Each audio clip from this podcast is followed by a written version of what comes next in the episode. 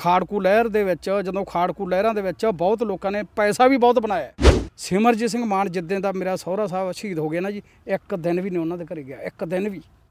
ਸਿੱਖ ਨੇ ਨੂੰ ਕਿਹਾ ਵੀ ਤੁਸੀਂ ਘੋੜੇ ਤੇ ਚੜ੍ਹ ਕੇ, ਤੁਸੀਂ ਜਿੰਨੇ ਜਗ੍ਹਾ ਉਹਦੀ ਤੁਸੀਂ ਗੇੜਾ ਦੇ ਦੋਗੇ ਤੁਹਾਡਾ, ਤੁਹਾਡੀ ਜਗ੍ਹਾ ਬਣ ਜਾਣੀ ਉਹ।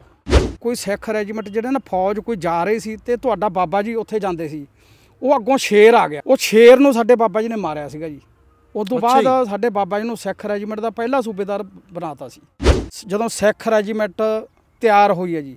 ਆਰਮੀ ਦੇ ਵਿੱਚ ਸਿੱਖ ਰੈਜੀਮੈਂਟ ਹੈ ਹਾਂਜੀ। ਹਾਂਜੀ 1856 ਤੋਂ ਲੈ ਕੇ 1866 ਤੱਕ। ਅੱਛਾ ਜੀ। ਜਿਹੜੇ ਥਾਮਸ ਰਾਈਟਰੀ ਸੀ ਨਾ ਜੀ ਉਹਨਾਂ ਨੇ ਜਿਹੜਾ ਸਾਡਾ ਸਾਡੇ ਪੂਰਵਜ ਸੀ ਸਿੱਖ ਰੈਜੀਮੈਂਟ ਦੇ ਪਹਿਲੇ ਸੂਬੇਦਾਰ ਮੇਜਰ ਹੋਇਆ ਜੀ। ਬਾਬਾ ਵੀਰ ਸਿੰਘ ਸੀ ਉਹਦੀ ਫਰੀਦਕੋਟ ਵਾਲੇ ਰਾਜੇ ਦੇ ਬਰਾਬਰ ਕੁਰਸੀ ਡਹਿੰਦੀ ਸੀ ਜੀ।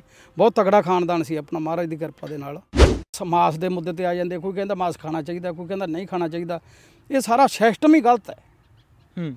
ਵੀ ਮਾਸ ਦੇ ਮਹਾਰਾਜ ਤਾਂ ਦੇ ਮਾਸ ਮਾਸ ਕਰ ਮੂਰਖ ਝਗੜੇ ਉਹ ਤਾਂ ਇੱਕ ਝਗੜਾ ਹੈ।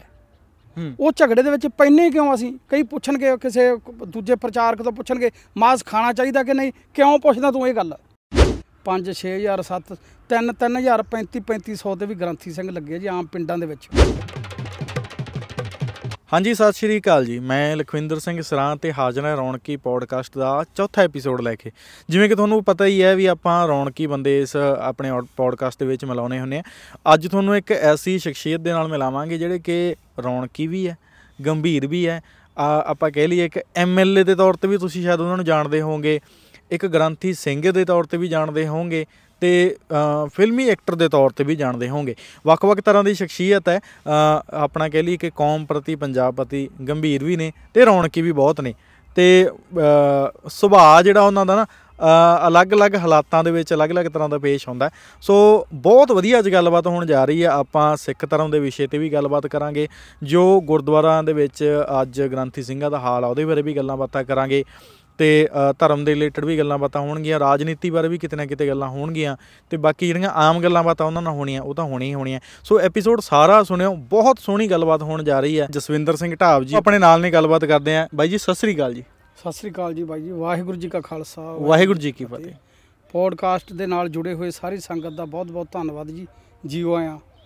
ਕਿਵੇਂ ਲੱਗ ਰਹੀ ਪਹਿਲਾਂ ਤਾਂ ਸੰਦ ਜੇ ਕਸੇ ਵੇਖ ਕੇ? ਜਿਵੇਂ ਉਹ ਬਾਬੇ ਜਿਹਦਾ ਨਹੀਂ ਪੋਡਕਾਸਟ ਕੀਤਾ ਉਹ ਕਹਿੰਦੇ ਤੋਪਾਂ ਆਈਆਂ ਆਹ ਵੀਡੀਓ ਤੇ ਇਸ ਪੋਜੀਸ਼ਨ ਦੇ ਵਿੱਚ ਇਸ ਤਰ੍ਹਾਂ ਅੱਜ ਪਹਿਲੀ ਵਾਰ ਬੈਠੇ ਹਾਂ। ਨਹੀਂ ਨਜ਼ਾਰਾ ਆ ਰਿਹਾ ਹੈ? ਹਾਂ ਨਜ਼ਾਰਾ ਆ ਰਿਹਾ। ਕੀ ਡਰ ਲੱਗ ਰਿਹਾ ਹੈ? ਨਹੀਂ ਨਹੀਂ ਬੜੀ ਕਿਰਪਾ ਗੁਰੂ ਦੀ ਜੀ। ਵਧੀਆ। ਵਧੀਆ ਕਾਹਦਾ ਲੱਗਣਾ ਹੈ? ਵਧੀਆ ਲੱਗ ਰਿਹਾ ਹੈ। ਹਾਂ ਹਾਂ। ਹੋਰ ਸੁਣਾਓ ਜ਼ਿੰਦਗੀ ਕਿਵੇਂ ਚੱਲ ਰਹੀ ਹੈ ਜੀ? ਬਾਕੀ ਮਾਈਕਾਂ ਤੇ ਤਾਂ ਆਪਾਂ ਬੈਠੇ ਹੀ ਰਹਿੰਦੇ ਆ ਡਰ ਤਾਂ ਉਹ ਹੁੰਦਾ ਵੀ ਮਾਈਕ ਤੇ ਪਹਿਲੀ ਵਾਰ ਆਇਆ ਹੋਵੇ ਬੰਦਾ ਕੋਈ। ਮਾਈਕ ਤੇ ਤਾਂ ਆਪਾਂ ਬੈਠੇ ਹੀ ਰਹਿੰਦੇ ਆ ਡਰ ਨਹੀਂ ਕੋਈ ਲੱਗਦਾ ਖਰਾ। ਹਾਂ। ਪਰ ਕਈ ਵਾਰ ਚਲਦੀ ਚਲਦੀ ਜ਼ਬਾਨ ਕਦੋਂ ਫਿਸਲ ਜੇ ਉਹਦਾ ਮਾਫ ਵੀ ਕਰਿਓ ਵਿੱਚੋਂ ਭਾਈ। ਚਲੋ ਉਹ ਤਾਂ ਚੱਲਦਾ ਹੀ ਰਹਿੰਦਾ ਗਲਤੀਆਂ ਬੰਦਿਆਂ ਤੋਂ ਹੀ ਹੁੰਦੀਆਂ। ਹਾਂ। ਤੇ ਹੋਰ ਜ਼ਿੰਦਗੀ ਕਿਵੇਂ ਚੱਲ ਰਹੀ ਹੈ ਜੀ? ਜ਼ਿੰਦਗੀ ਬ- ਬਹੁਤ ਵਧੀਆ ਚੱਲੀ ਜਾਂਦੀ ਹੈ ਜੀ। ਅੱਛਾ। ਜੋ ਗੁਰੂ ਦੇ ਭਾਣੇ ਵਿੱਚ ਹੈ ਮਹਾਰਾਜ ਦੀ ਕਿਰਪਾ ਦੇ ਨਾਲ ਬੜੀ ਵਧੀਆ ਚੱਲੀ ਜਾਂਦੀ ਟਾਈਮ ਪਾਸ ਹੋ ਜਾਂਦਾ ਹੈ। ਪਹਿਲਾਂ ਤਾਂ ਇੱਕ ਐਂ ਦੱਸ ਦਿਓ ਜਿਹੜੇ ਵੀ ਆਪਣੇ ਵੀਰ ਦੇਖਣ ਵਾਲੇ ਹੈ ਵੀ ਤੁਸੀਂ ਸੱਚੀ ਮੁੱਚੀ ਐਮਐਲਏ ਹੋ ਕਿ ਨਹੀਂ? ਨਹੀਂ ਜੀ ਇਹ ਤਾਂ ਇਲਾਕਾ ਜਾਣਦਾ ਮੈਨੂੰ ਸਾਰਾ ਵੈਸੇ। ਅਸਲ ਦੇ ਵਿੱਚ ਮੈਂ ਕੋਈ ਐਮਐਲਏ ਨਹੀਂ ਜੀ। ਨਾ ਹੀ ਕੋਈ ਮੰਤਰੀ ਨਾ ਕੋਈ ਚੇਅਰਮੈਨ ਆ ਮੈਂ ਨਾ ਹੀ ਕੋਈ ਮੈਂ ਐਸਐਚਓ ਆ ਨਾ ਮੈਂ ਕੋਈ ਥਾਣੇਦਾਰ ਆ ਠੀਕ ਹੈ ਜੀ। ਮੈਂ ਇੱਕ ਆਮ ਜਿਹਾ ਇਨਸਾਨ ਆ ਤੇ ਗੁਰੂ ਘਰੇ ਗ੍ਰੰਥੀ ਸਿੰਘ ਦੀ ਸੇਵਾ ਕਰਦੇ ਹਾਂ ਜੀ ਅਸੀਂ। ਕਿੱਥੇ ਕਰਦੇ ਹੋ ਡਿਊਟੀ ਪਿੰਡ ਗੁਰੂ ਕੀ ਢਾਬ ਹੈ ਜੀ। ਜ਼ਿਲ੍ਹਾ ਫਰੀਦਕੋਟ ਪੈਂਦਾ ਨਾ ਹਾਂ, ਤੁਹਾਡਾ? ਜ਼ਿਲ੍ਹਾ ਫਰੀਦਕੋਟ ਇੱਥੇ ਤਾਂ ਕਾਫੀ ਸਾਲਾਂ ਤੋਂ ਡਿਊਟੀ ਕਰ ਰਹੇ ਹੋ ਤੁਸੀਂ। ਹਾਂਜੀ ਕਾਫੀ ਸਾਲਾਂ ਤੋਂ ਡਿਊਟੀ ਕਰਦੇ ਰਹੇ ਹਾਂ। ਹੁਣ ਫਿਲਹਾਲ ਇੱਥੋਂ ਡੈਪੂਟੇਸ਼ਨ ਤੇ ਬਾਹਰ ਚਲੇ ਗਏ। ਅੱਛਾ ਜੀ। ਗੋਇੰਦਵਾਲ ਸਾਹਿਬ। ਗੋਇੰਦਵਾਲ ਹਾਂ ਸਾਹਿਬ ਉਹਦੇ ਨਾਲ। ਤੇ ਡਿਊਟੀ ਤੁਸੀਂ ਐਜ਼ ਏ ਗ੍ਰੰਥੀ ਕਰ ਰਹੇ ਹੋ ਨਾ? ਹਾਂ ਜੇ ਹੈਡ ਗ੍ਰੰਥੀ ਹੈਡ ਗ੍ਰੰਥ। ਕਿੰਨੇ ਸਾਲ ਹੋ ਗਏ ਜੀ? ਮੈਨੂੰ ਹੋ ਗਏ ਜੀ 20 22 ਸਾਲ ਹੋ ਗਏ ਜੀ। 20 22 ਸਾਲ। ਹਾਂ। ਇਹ ਅ, ਗੁਰਦੁਆਰਾ ਜਿਹੜਾ ਤੁਹਾਡਾ ਗੁਰਦੁਆਰਾ ਸਾਹਿਬ ਹੈ ਪਿੰਡ ਦਾ ਇਹ ਸ਼੍ਰੋਮਣੀ ਕਮੇਟੀ ਦੇ ਅੰਡਰ ਆਉਂਦਾ ਜੀ? ਹਾਂਜੀ ਜਿਹੜਾ ਇਹ 87 ਸੈਕਸ਼ਨ ਦੇ ਵਿੱਚ ਆਉਂਦਾ ਹੈ ਇਹ ਜਿਹੜਾ ਗੁਰਦੁਆਰਾ ਸਾਹਿਬ ਹੈ ਐਸਜੀਪੀਸੀ ਦੇ ਇੱਕ ਮੰਨ ਮੰਨ ਕੇ ਚਲੋ ਅਦਾਰਾ ਐਸਜੀਪੀਸੀ ਦਾ ਹੈ। ਹੂੰ। ਪਰ ਇਹਨੂੰ ਲੋਕਲ ਪ੍ਰਬੰਧ ਚੱਲਦਾ ਹੁੰਦਾ ਜਿਵੇਂ 87 ਤੇ 85 ਦੋ ਸੈਕਸ਼ਨ ਹੁੰਦੇ ਆ। ਜੀ। ਜਿਵੇਂ 85 ਸੈਕਸ਼ਨ ਦੇ ਵਿੱਚ ਆਪਣਾ ਮੁਕਤਸਰ ਸਾਹਿਬ ਗੁਰਦੁਆਰਾ ਹੈ। ਵੱਡੇ ਗੁਰੂ ਘਰ ਆ ਜਿੰਨੇ ਹਨਾ? ਵੀ ਵੱਡੇ ਬਜਟ ਵਾਲੇ। ਠੀਕ ਹੈ ਜੀ। ਵੀ ਗੋਇੰਦਵਾਲ ਸਾਹਿਬ ਹੈ ਹਨਾ? ਤੇ ਬਾਕੀ ਤਲਵੰਡੀ ਸਾਬੋ ਹੈ। ਹੁਣ ਜੈਤੋ ਵੀ ਹੈ ਉਹ ਵੀ 85 ਦੇ ਵਿੱਚ ਆ ਗਿਆ। ਅੱਛਾ ਜੀ। ਤੇ ਆਪਣਾ ਵੀ ਵੈਸੇ ਮਹਾਰਾਜ ਦੀ ਕਿਰਪਾ ਨਾਲ ਕਹਿ ਰਹੇ ਆ ਵੀ 85 ਦੇ ਵਿੱਚ ਪ੍ਰਬੰਧ ਆ ਜਾਣਾ ਸ਼ਾਇਦ ਇਹ। ਕਿਉਂਕਿ ਗੁਰੂ ਘਰ ਦਾ ਬਜਟ ਆਪਣੇ ਬਹੁਤ ਵਧੀਆ ਹੈ। ਜੀ। ਜਦੋਂ ਦਾ ਮੈਂ ਲੱਗਿਆ ਮਹਾਰਾਜ ਦੀ ਕਿਰਪਾ ਨਾਲ ਉਦੋਂ ਬਾਅਦ ਤਾਂ ਬਹੁਤ ਪੌਂਵਾਰ ਹੋਈਆਂ ਗੁਰੂ ਘਰੇ। ਅੱਛਾ ਜਿਵੇਂ ਤੁਸੀਂ ਗ੍ਰੰਥੀ ਸਿੰਘ ਹੋ ਹਨਾ ਤਾਂ ਕਈ ਵਾਰ ਵੀਡੀਓ ਆਉਂਦੀਆਂ ਰਹਿੰਦੀਆਂ ਜਾਂ ਲੋਕ ਵੀ ਕਹਿੰਦੇ ਹੁੰਦੇ ਆ ਕਿ ਗ੍ਰੰਥੀ ਸਿੰਘ ਹੁੰਦੇ ਆ ਜਿਹੜੇ ਉਹਨਾਂ ਦਾ ਜੀਵਨ ਪੱਧਰ ਕੋਈ ਬਹੁਤਾ ਉੱਚਾ ਨਹੀਂ ਹੁੰਦਾ ਉਹਨਾਂ ਦੀ ਆਮ ਜ਼ਿੰਦਗੀ ਬਤੀਤ ਕਰਨੀ ਪੈਂਦੀ ਉਹਨਾਂ ਦੀ ਕੋਈ ਪੁੱਛ ਗਿੱਛ ਜ਼ਿਆਦਾ ਨਹੀਂ ਹੁੰਦੀ। ਇਸ ਗੱਲਾਂ ਨੂੰ ਤੁਸੀਂ ਅਹ, ਕਿਵੇਂ ਦੇਖਦੇ ਹੋ? ਬਹੁਤ ਹੁੰਦੇ ਤਾਂ ਇਹ ਕਹਿੰਦੇ ਵੀ ਕੋਈ ਗ੍ਰੰਥੀ ਸਿੰਘ ਹੈ ਜਿਹੜਾ ਉਹ ਆਪਣੇ ਬੱਚਿਆਂ ਨੂੰ ਗ੍ਰੰਥੀ ਨਹੀਂ ਬਣਾਉਣਾ ਚਾਹੁੰਦਾ। ਇਹਦੇ ਕਾਰਨ ਕੀ ਹੈ? ਹੈ ਇਸ ਤਰ੍ਹਾਂ ਦੀਆਂ ਗੱਲਾਂ ਇਹ ਕੀ ਹਾਲਾਤ ਕੀ ਹੈ ਵੈਸੇ? ਨਹੀਂ ਹੈਗੀ ਹੈ ਜੀ ਇਹ ਗੱਲ ਬਿਲਕੁਲ ਤੁਹਾਡੀ ਗੱਲ ਜਾਇਜ਼ ਹੈ। ਦੇਖੋ ਜਿਹੜੇ ਆਮ ਪਿੰਡਾਂ ਦੇ ਵਿੱਚ ਵੀ ਗ੍ਰਾਂਥੀ ਸਿੰਘ ਹੈ ਉਹਨਾਂ ਦੀਆਂ ਬਿਲਕੁਲ ਤਨਖਾਹਾਂ ਬਹੁਤ ਘੱਟ ਹੈ। ਕਿੰਨੀਆਂ ਕੁ ਹੁੰਦੀਆਂ ਜੀ ਵੈਸੇ ਔਨ ਐਨ ਐਵਰੇਜ ਉਹ ਤਾਂ ਹੁਣ ਕਈ ਤਾਂ 5-6000 ਰੁਪਏ ਚ। ਗੁਜ਼ਾਰਾ ਕਰਦੇ ਵਿਚਾਰੇ ਜੀ। 5-6000 7 3-3000 35-3500 ਤੇ ਵੀ ਗ੍ਰਾਂਥੀ ਸਿੰਘ ਲੱਗੇ ਜੀ ਆਮ ਪਿੰਡਾਂ ਦੇ ਵਿੱਚ। ਅੱਛਾ ਜੀ। ਚਲੋ ਸਾਡਾ ਜਿਹੜਾ ਕਮੇਟੀ ਦੇ ਅੰਡਰ ਹੈ ਗੁਰਦੁਆਰੇ ਗੁਰੂ ਘਰ ਉਹਨਾਂ ਦਾ ਤਾਂ ਕੁਝ ਠੀਕ ਹੈ ਹਾਲਾਤ। ਹੂੰ। ਜਿਹੜੇ ਆਮ ਪਿੰਡਾਂ ਦੇ ਵਿੱਚ ਗ੍ਰੰਥੀ ਹੈ ਲੋਕਲ ਹੈ ਉਹਨਾਂ ਦਾ ਬਹੁਤ ਹੀ ਬੁਰਾ ਹਾਲ ਹੈ। ਕੋਈ 3000 3500 ਤੇ ਫਿਰ ਉਹ ਡਾਲੀ ਕਰਕੇ ਲਿਆਉਂਦਾ ਹੈ। ਫਿਰ ਦੇਖੋ ਉਹਦੇ ਬੱਚੇ ਹੈ ਠੀਕ ਹੈ ਉਹ ਬੱਚੇ ਕਿਵੇਂ ਪਾਲੇ? ਹੂੰ। ਇਹ ਬਹੁਤ ਚਿੰਤਾ ਵਾਲਾ ਵਿਸ਼ਾ ਤੁਸੀਂ ਬਹੁਤ ਵਧੀਆ ਗੱਲ ਕੀਤੀ ਹੈ ਇਹ। ਜਿਹੜੇ ਹੁਣ ਅਕਸਰ ਉਹਨੇ ਵੀ ਆਪਦੇ ਬੱਚੇ ਪੜਾਉਣੇ ਆ ਉਹਦਾ ਵੀ ਕੋਈ ਜੀ ਕਰਦਾ ਹੈ। ਇਹਦੇ ਵਿੱਚ ਕਸੂਰ ਕਿਹਦਾ? ਇਹ ਵੀ ਗੱਲ ਆਪਣੀ ਕਰਨ ਵਾਲੀ ਹੈ ਨਾ। ਕਿਉਂਕਿ ਇਹਦੇ ਵਿੱਚ ਕਸੂਰ ਆਮ ਲੋਕਾਂ ਦਾ ਵੀ ਹੈ। ਉਹ ਕਿਵੇਂ ਜੀ? ਉਹ ਕੀ ਹੈ ਜੀ ਅਸੀਂ ਤਿੰਨ ਤਿੰਨ ਚਾਰ ਚਾਰ ਗੁਰਦੁਆਰੇ ਇੱਕ ਪਿੰਡ ਦੇ ਵਿੱਚ ਬਣਾ ਲੈਂਦੇ ਆ ਜੀ। ਹਾਂ ਫਿਰ ਇਹ ਉਹ ਅਸੀਂ ਗ੍ਰੰਥੀ ਸਿੰਘ ਉੱਥੇ ਸੇਵਾਦਾਰ ਕੋਈ ਰੱਖ ਨਹੀਂ ਸਕਦੇ ਸਾਂਭ ਨਹੀਂ ਸਕਦੇ। ਦੇਖੋ ਮੈਂ ਇਹ ਕਹਿਣਾ ਹੈ ਵੀ ਪਹਿਲੀ ਗੱਲ ਤਾਂ ਇੱਕ ਗੁਰੂ ਘਰ ਇੱਕ ਪਿੰਡ 'ਚ ਹੋਣਾ ਚਾਹੀਦਾ ਹੈ। ਨਾ ਵੀ ਤਾਂ ਦੋ ਤਿੰਨਾਂ ਪਿੰਡਾਂ ਦੀ ਹੱਦਾਂ ਤੇ ਨਾ ਇੱਕ ਗੁਰੂ ਘਰ ਹੋਵੇ ਪਹਿਲੀ ਗੱਲ ਤਾਂ। ਉਹ ਹੱਦ ਤੇ ਗੁਰੂ ਘਰ ਹੋਣ ਉਹਦੇ ਵਿੱਚ ਸਾਰੇ ਲੋਕ ਜਿਵੇਂ ਕੋਈ 5-500 ਰੁਪਇਆ ਮਹੀਨੇ ਦਾ 2-2 300 100-100 ਰੁਪਇਆ ਮਹੀਨੇ ਦਾ ਵੀ ਜੇ ਆਪਾਂ ਪਾਉਣੇ ਆ ਇੱਕ ਗ੍ਰਾਂਥੀ ਸਿੰਘ ਨੂੰ ਆਪਾਂ ਵਧੀਆ ਜੀਵਨ ਦੇ ਸਕਦੇ ਆ। ਗ੍ਰਾਂਥੀ ਸਿੰਘ ਦੀ 20 ਹਜ਼ਾਰ ਰੁਪਇਆ 30 ਹਜ਼ਾਰ ਰੁਪਇਆ ਆਪਾਂ ਤਨਖਾਹ ਦੇ ਸਕਦੇ ਆ ਗ੍ਰਾਂਥੀ ਸਿੰਘ ਨੂੰ। ਉਹਦੇ ਬੱਚੇ ਵੀ ਪੜ੍ਹਾ ਸਕਦੇ ਆ। ਐਨ ਆਰ ਆਈ ਆ ਜਾਂ ਹੋਰ ਆ ਜਿਹੜੇ ਉਹਨਾਂ ਲੋਕਾਂ ਦਾ ਇਹ ਜਿਹੜੇ ਲੋਕਲ ਪਿੰਡਾਂ ਦੇ ਵਿੱਚ ਗ੍ਰਾਂਥੀ ਸਿੰਘ ਪਾਠ ਕਰਦੇ ਆ ਨਾ ਬਿਲਕੁਲ ਹੀ ਧਿਆਨ ਨਹੀਂ ਕਿਸੇ ਦਾ। ਪਤਾ ਨਹੀਂ ਕੀ ਗੱਲ ਹੈ ਇਹ। ਹੁਣ ਜਿਹੜੇ ਨਵੇਂ ਮੁੰਡੇ ਆ ਕੋਈ ਨਵਾਂ ਮੁੰਡਾ ਗ੍ਰਾਂਥੀ ਸਿੰਘ ਬਣਨ ਨੂੰ ਤਿਆਰ ਨਹੀਂ। ਹੁਣ ਸ਼੍ਰੋਮਣੀ ਕਮੇਟੀ ਨੇ ਸਾਡੇ ਕੋਲ ਵੀ ਭੇਜਿਆ ਇਹ। ਮੰਨ ਲਓ ਉਹਨਾਂ ਨੇ ਨੋਟੀਫਿਕੇਸ਼ਨ ਭੇਜਿਆ ਹੈ ਬਈ ਜਿਹੜੇ ਨਵੇਂ ਮੁੰਡੇ ਆ ਵੀ ਉਹਨਾਂ ਨੂੰ ਪਾਠ ਸਿਖਾਓ। ਠੀਕ ਹੈ। ਤੇ ਹੁਣ ਪਾਠ ਕੋਈ ਸਿੱਖਦਾ ਹੀ ਨਹੀਂ ਕੋਈ ਬੱਚਾ। ਕੀ ਕਰਗੇ ਜੀ? ਮੱਲੋ ਮੱਲੀ ਫੜ ਕੇ ਲੈ ਗਏ। ਬੱਚਾ ਪਾਠ ਸਿੱਖ ਨਹੀਂ ਸਿੱਖ ਨਹੀਂ ਰਿਹਾ। ਬੱਚੇ ਨੂੰ ਜਿਹੜੇ ਲੋਕ ਆ ਜਿਹੜੇ ਨਵੇਂ ਮੁੰਡੇ ਆ ਉਹਨਾਂ ਨੂੰ ਪਤਾ ਹੈ ਵੀ ਇਹ ਗ੍ਰੰਥੀ ਸਿੰਘਾਂ ਦਾ ਕੀ ਹਾਲ ਹੈ। ਜਿਹੜੇ ਛੋਟੇ ਛੋਟੇ ਗੁਰਦੁਆਰਿਆਂ ਦੇ ਵਿੱਚ ਆ ਵੀ ਗ੍ਰੰਥੀ ਸਿੰਘਾਂ ਦਾ ਕੀ ਹਾਲ ਹੈ। ਸਾਰੇ ਲੋਕਾਂ ਨੂੰ ਹੈ ਤਾਂ ਪਤਾ ਧਿਆਨ ਤਾਂ ਸਭ ਨੂੰ ਹੈ। ਪਰ ਇਹ ਕੋਈ ਹੱਲ ਨਹੀਂ ਹੋ ਰਿਹਾ ਦਾ ਬਿਲਕੁਲ। ਤੇ ਹੁਣ ਜਿਵੇਂ ਮੰਨ ਲਓ ਇਹ ਇਹ ਚੀਜ਼ ਜਿਹੜੀ ਤੁਸੀਂ ਕਹਿ ਰਹੇ ਹੋ ਕਿ ਨਵੇਂ ਬੱਚੇ ਨਹੀਂ ਆ ਰਹੇ ਜਿਹੜੇ ਪੁਰਾਣੇ ਗ੍ਰੰਥੀ ਹੈ ਜਿਵੇਂ ਜਿਵੇਂ ਉਹਨਾਂ ਦੀ ਉਮਰ ਵਧੂਗੀ ਉਹ ਤਾਂ ਹੌਲੀ ਹੌਲੀ ਸਿਸਟਮ ਦੇ ਵਿੱਚੋਂ ਆਊਟ ਹੀ ਹੋਣਗੇ ਨਾ ਨਿਕਲ ਜਾਣਗੇ। ਫਿਰ ਨਵੇਂ ਨਹੀਂ ਆਉਣਗੇ ਤਾਂ ਇਹ ਫਿਰ ਹਾਲਾਤ ਬਣ ਕੇ ਕੀ ਆਉਣ ਵਾਲੇ ਟਾਈਮ ਦੇ ਵਿੱਚ? ਮੈਂ ਨਾ ਜੀ ਜੇ ਇਹ ਹਾਲ ਰਿਹਾ ਇਹ ਇਹ ਹੋਇਆ ਇਸੇ ਤਰ੍ਹਾਂ ਤਾਂ ਸਾਨੂੰ ਨਾ ਤਾਂ ਕੋਈ ਮਰਗ ਦਾ ਸਹਿਜ ਪਾਠ ਕਰਨ ਵਾਸਤੇ ਗ੍ਰੰਥੀ ਮਿਲਣਾ ਨਾ ਕੋਈ ਆਨੰਦ ਕਾਰਜ ਵਾਸਤੇ ਗ੍ਰੰਥੀ ਮਿਲਣਾ ਸਾਨੂੰ। ਬਿਲਕੁਲ ਗ੍ਰੰਥੀ ਸਿੰਘ ਵਾਲਾ ਜਿਹੜਾ ਸ਼ਬਦ ਹੈ ਉਹੀ ਖਤਮ ਹੋ ਜਾਣਾ ਜੇ ਆਹ ਹਾਲ ਰਿਹਾ ਤਾਂ। ਇਹ ਚਿੰਤਾ ਦਾ ਵਿਸ਼ਾ ਬਹੁਤ ਜ਼ਿਆਦਾ। ਹਾਲਾਤ ਇਸ ਹਿਸਾਬ ਹੋ ਜਾਣਾ ਇਹ ਹੋ ਹੀ ਜਾਂਦਾ ਹੈ ਅੱਛਾ ਜੀ। ਸਾਨੂੰ ਗੁਰੂ ਕੀ ਢਾਬ ਅਸੀਂ ਸਾਡੇ ਲਗਾਤਾਰ ਪਾਠ ਚੱਲਦੇ ਆ ਠੀਕ ਹੈ ਜੀ? ਖੰਡ ਪਾਠ ਚੱਲਦੇ ਆ ਸਹਿਜ ਪਾਠ ਚੱਲਦੇ ਆ। ਸਾਨੂੰ ਕੋਈ ਗ੍ਰੰਥੀ ਨਹੀਂ ਛੇਤੀ ਮਿਲਦਾ। ਅੱਛਾ ਜੀ। ਜਦੋਂ ਕੋਈ ਆਹ ਗੁਰਪੁਰਬ ਆ ਜਾਂਦੇ ਆ ਗੁਰੂ ਨਾਨਕ ਦੇਵ ਜੀ ਦਾ ਆਉਂਦਾ ਹੈ ਪੰਜਵੇਂ ਪਾਤਸ਼ਾਹ ਦਾ ਸ਼ਹੀਦੀ ਦਿਹਾੜਾ ਆਉਂਦਾ ਹੈ ਉਦੋਂ ਤਾਂ ਬਿਲਕੁਲ ਹੀ ਉਹ ਤਾਂ ਬਿਲਕੁਲ ਹੀ ਨਹੀਂ ਗ੍ਰੰਥੀ ਮਿਲਦੇ ਕਈ ਥਾਈਂ ਤਾਂ। ਕਈ ਥਾਈਂ ਫਿਰ ਕੀ ਆ ਉਹ ਜਿਹੜੇ ਕਮੇਟੀਆਂ ਵਾਲੇ ਜਾਂ ਪਿੰਡਾਂ ਦੇ ਲੋਕ ਆ ਉਹ ਉਸ ਦਿਨ ਨੂੰ ਵੱਖਰਾ ਹੋਰ ਟਾਈਮ ਬਦਲ ਕੇ ਦਿਨ ਧਰਦੇ ਆ। ਕਿਉਂਕਿ ਵੀ ਗ੍ਰੰਥੀ ਸਿੰਘ ਸਾਨੂੰ ਮਿਲ ਜਾਣਗੇ। ਇੱਕੇ ਦਿਨ ਗ੍ਰੰਥੀ ਸਿੰਘ ਨਹੀਂ ਮਿਲਦੇ। ਫਿਰ ਇਹ ਚਿੰਤਾ ਦਾ ਵਿਸ਼ਾ ਤਾਂ ਫਿਰ ਕਿਤੇ ਨਾ ਕਿਤੇ ਹੈਗਾ ਇਹਦੇ ਬਾਰੇ ਆਪਣਾ। ਆਪਾਂ ਜੇ ਮੰਨ ਲਓ ਆਪਾਂ ਕਹਿ ਦਈਏ ਵੀ ਸੋਚਣਾ ਚਾਹੀਦਾ ਤਾਂ ਇਹਨੂੰ ਕਿਹਨੂੰ ਸੋਚਣਾ ਚਾਹੀਦਾ? ਸ਼੍ਰੋਮਣੀ ਕਮੇਟੀ ਨੂੰ ਸੋਚਣਾ ਚਾਹੀਦਾ ਜਾਂ ਕਿਹਨੂੰ ਸੋਚਣਾ ਚਾਹੀਦਾ? ਦੇਖੋ ਇਹ ਸ਼੍ਰੋਮਣੀ ਕਮੇਟੀ ਨੂੰ ਵੀ ਸੋਚਣਾ ਚਾਹੀਦਾ ਆਮ ਲੋਕਾਂ ਨੂੰ ਵੀ ਸੋਚਣਾ ਚਾਹੀਦਾ ਸ਼੍ਰੋਮਣੀ ਕਮੇਟੀ ਹੁਣ ਕੱਲੀ ਇਹਦੇ ਵਿੱਚ ਕੁਝ ਨਹੀਂ ਕਰ ਸਕਦੀ। ਮੈਂ ਇਹ ਨਾ ਕਿਉਂ ਵੀ ਸ਼੍ਰੋਮਣੀ ਕਮੇਟੀ 'ਚ ਲੱਗਿਆ ਹੋਣ ਕਰਕੇ ਵੀ ਮੈਂ ਇਹ ਗੱਲ ਕਹਿ ਰਿਹਾ। ਸ਼੍ਰੋਮਣੀ ਕਮੇਟੀ ਦੇ ਤਾਂ ਹੁਣ ਜਿਹੜੇ ਗੁਰੂ ਘਰ ਆ ਗੁਰਦੁਆਰੇ ਆ ਉਹਨਾਂ ਨੂੰ ਸਾਂਭ ਰਹੇ ਉਹਨਾਂ 'ਚ ਗ੍ਰੰਥੀ ਠੀਕ ਆ ਤਕਰੀਬਨ।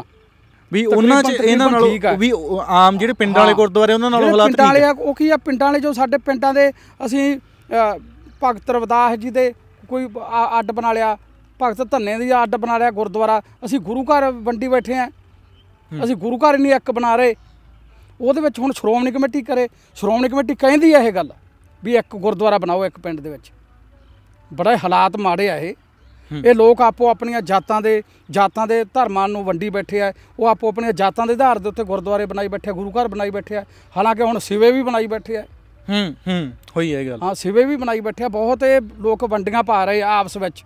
ਇਹ ਪਤਾ ਨਹੀਂ ਇਹਨਾਂ ਨੂੰ ਲੀਡਰ ਲੜਾ ਰਹੇ ਆ।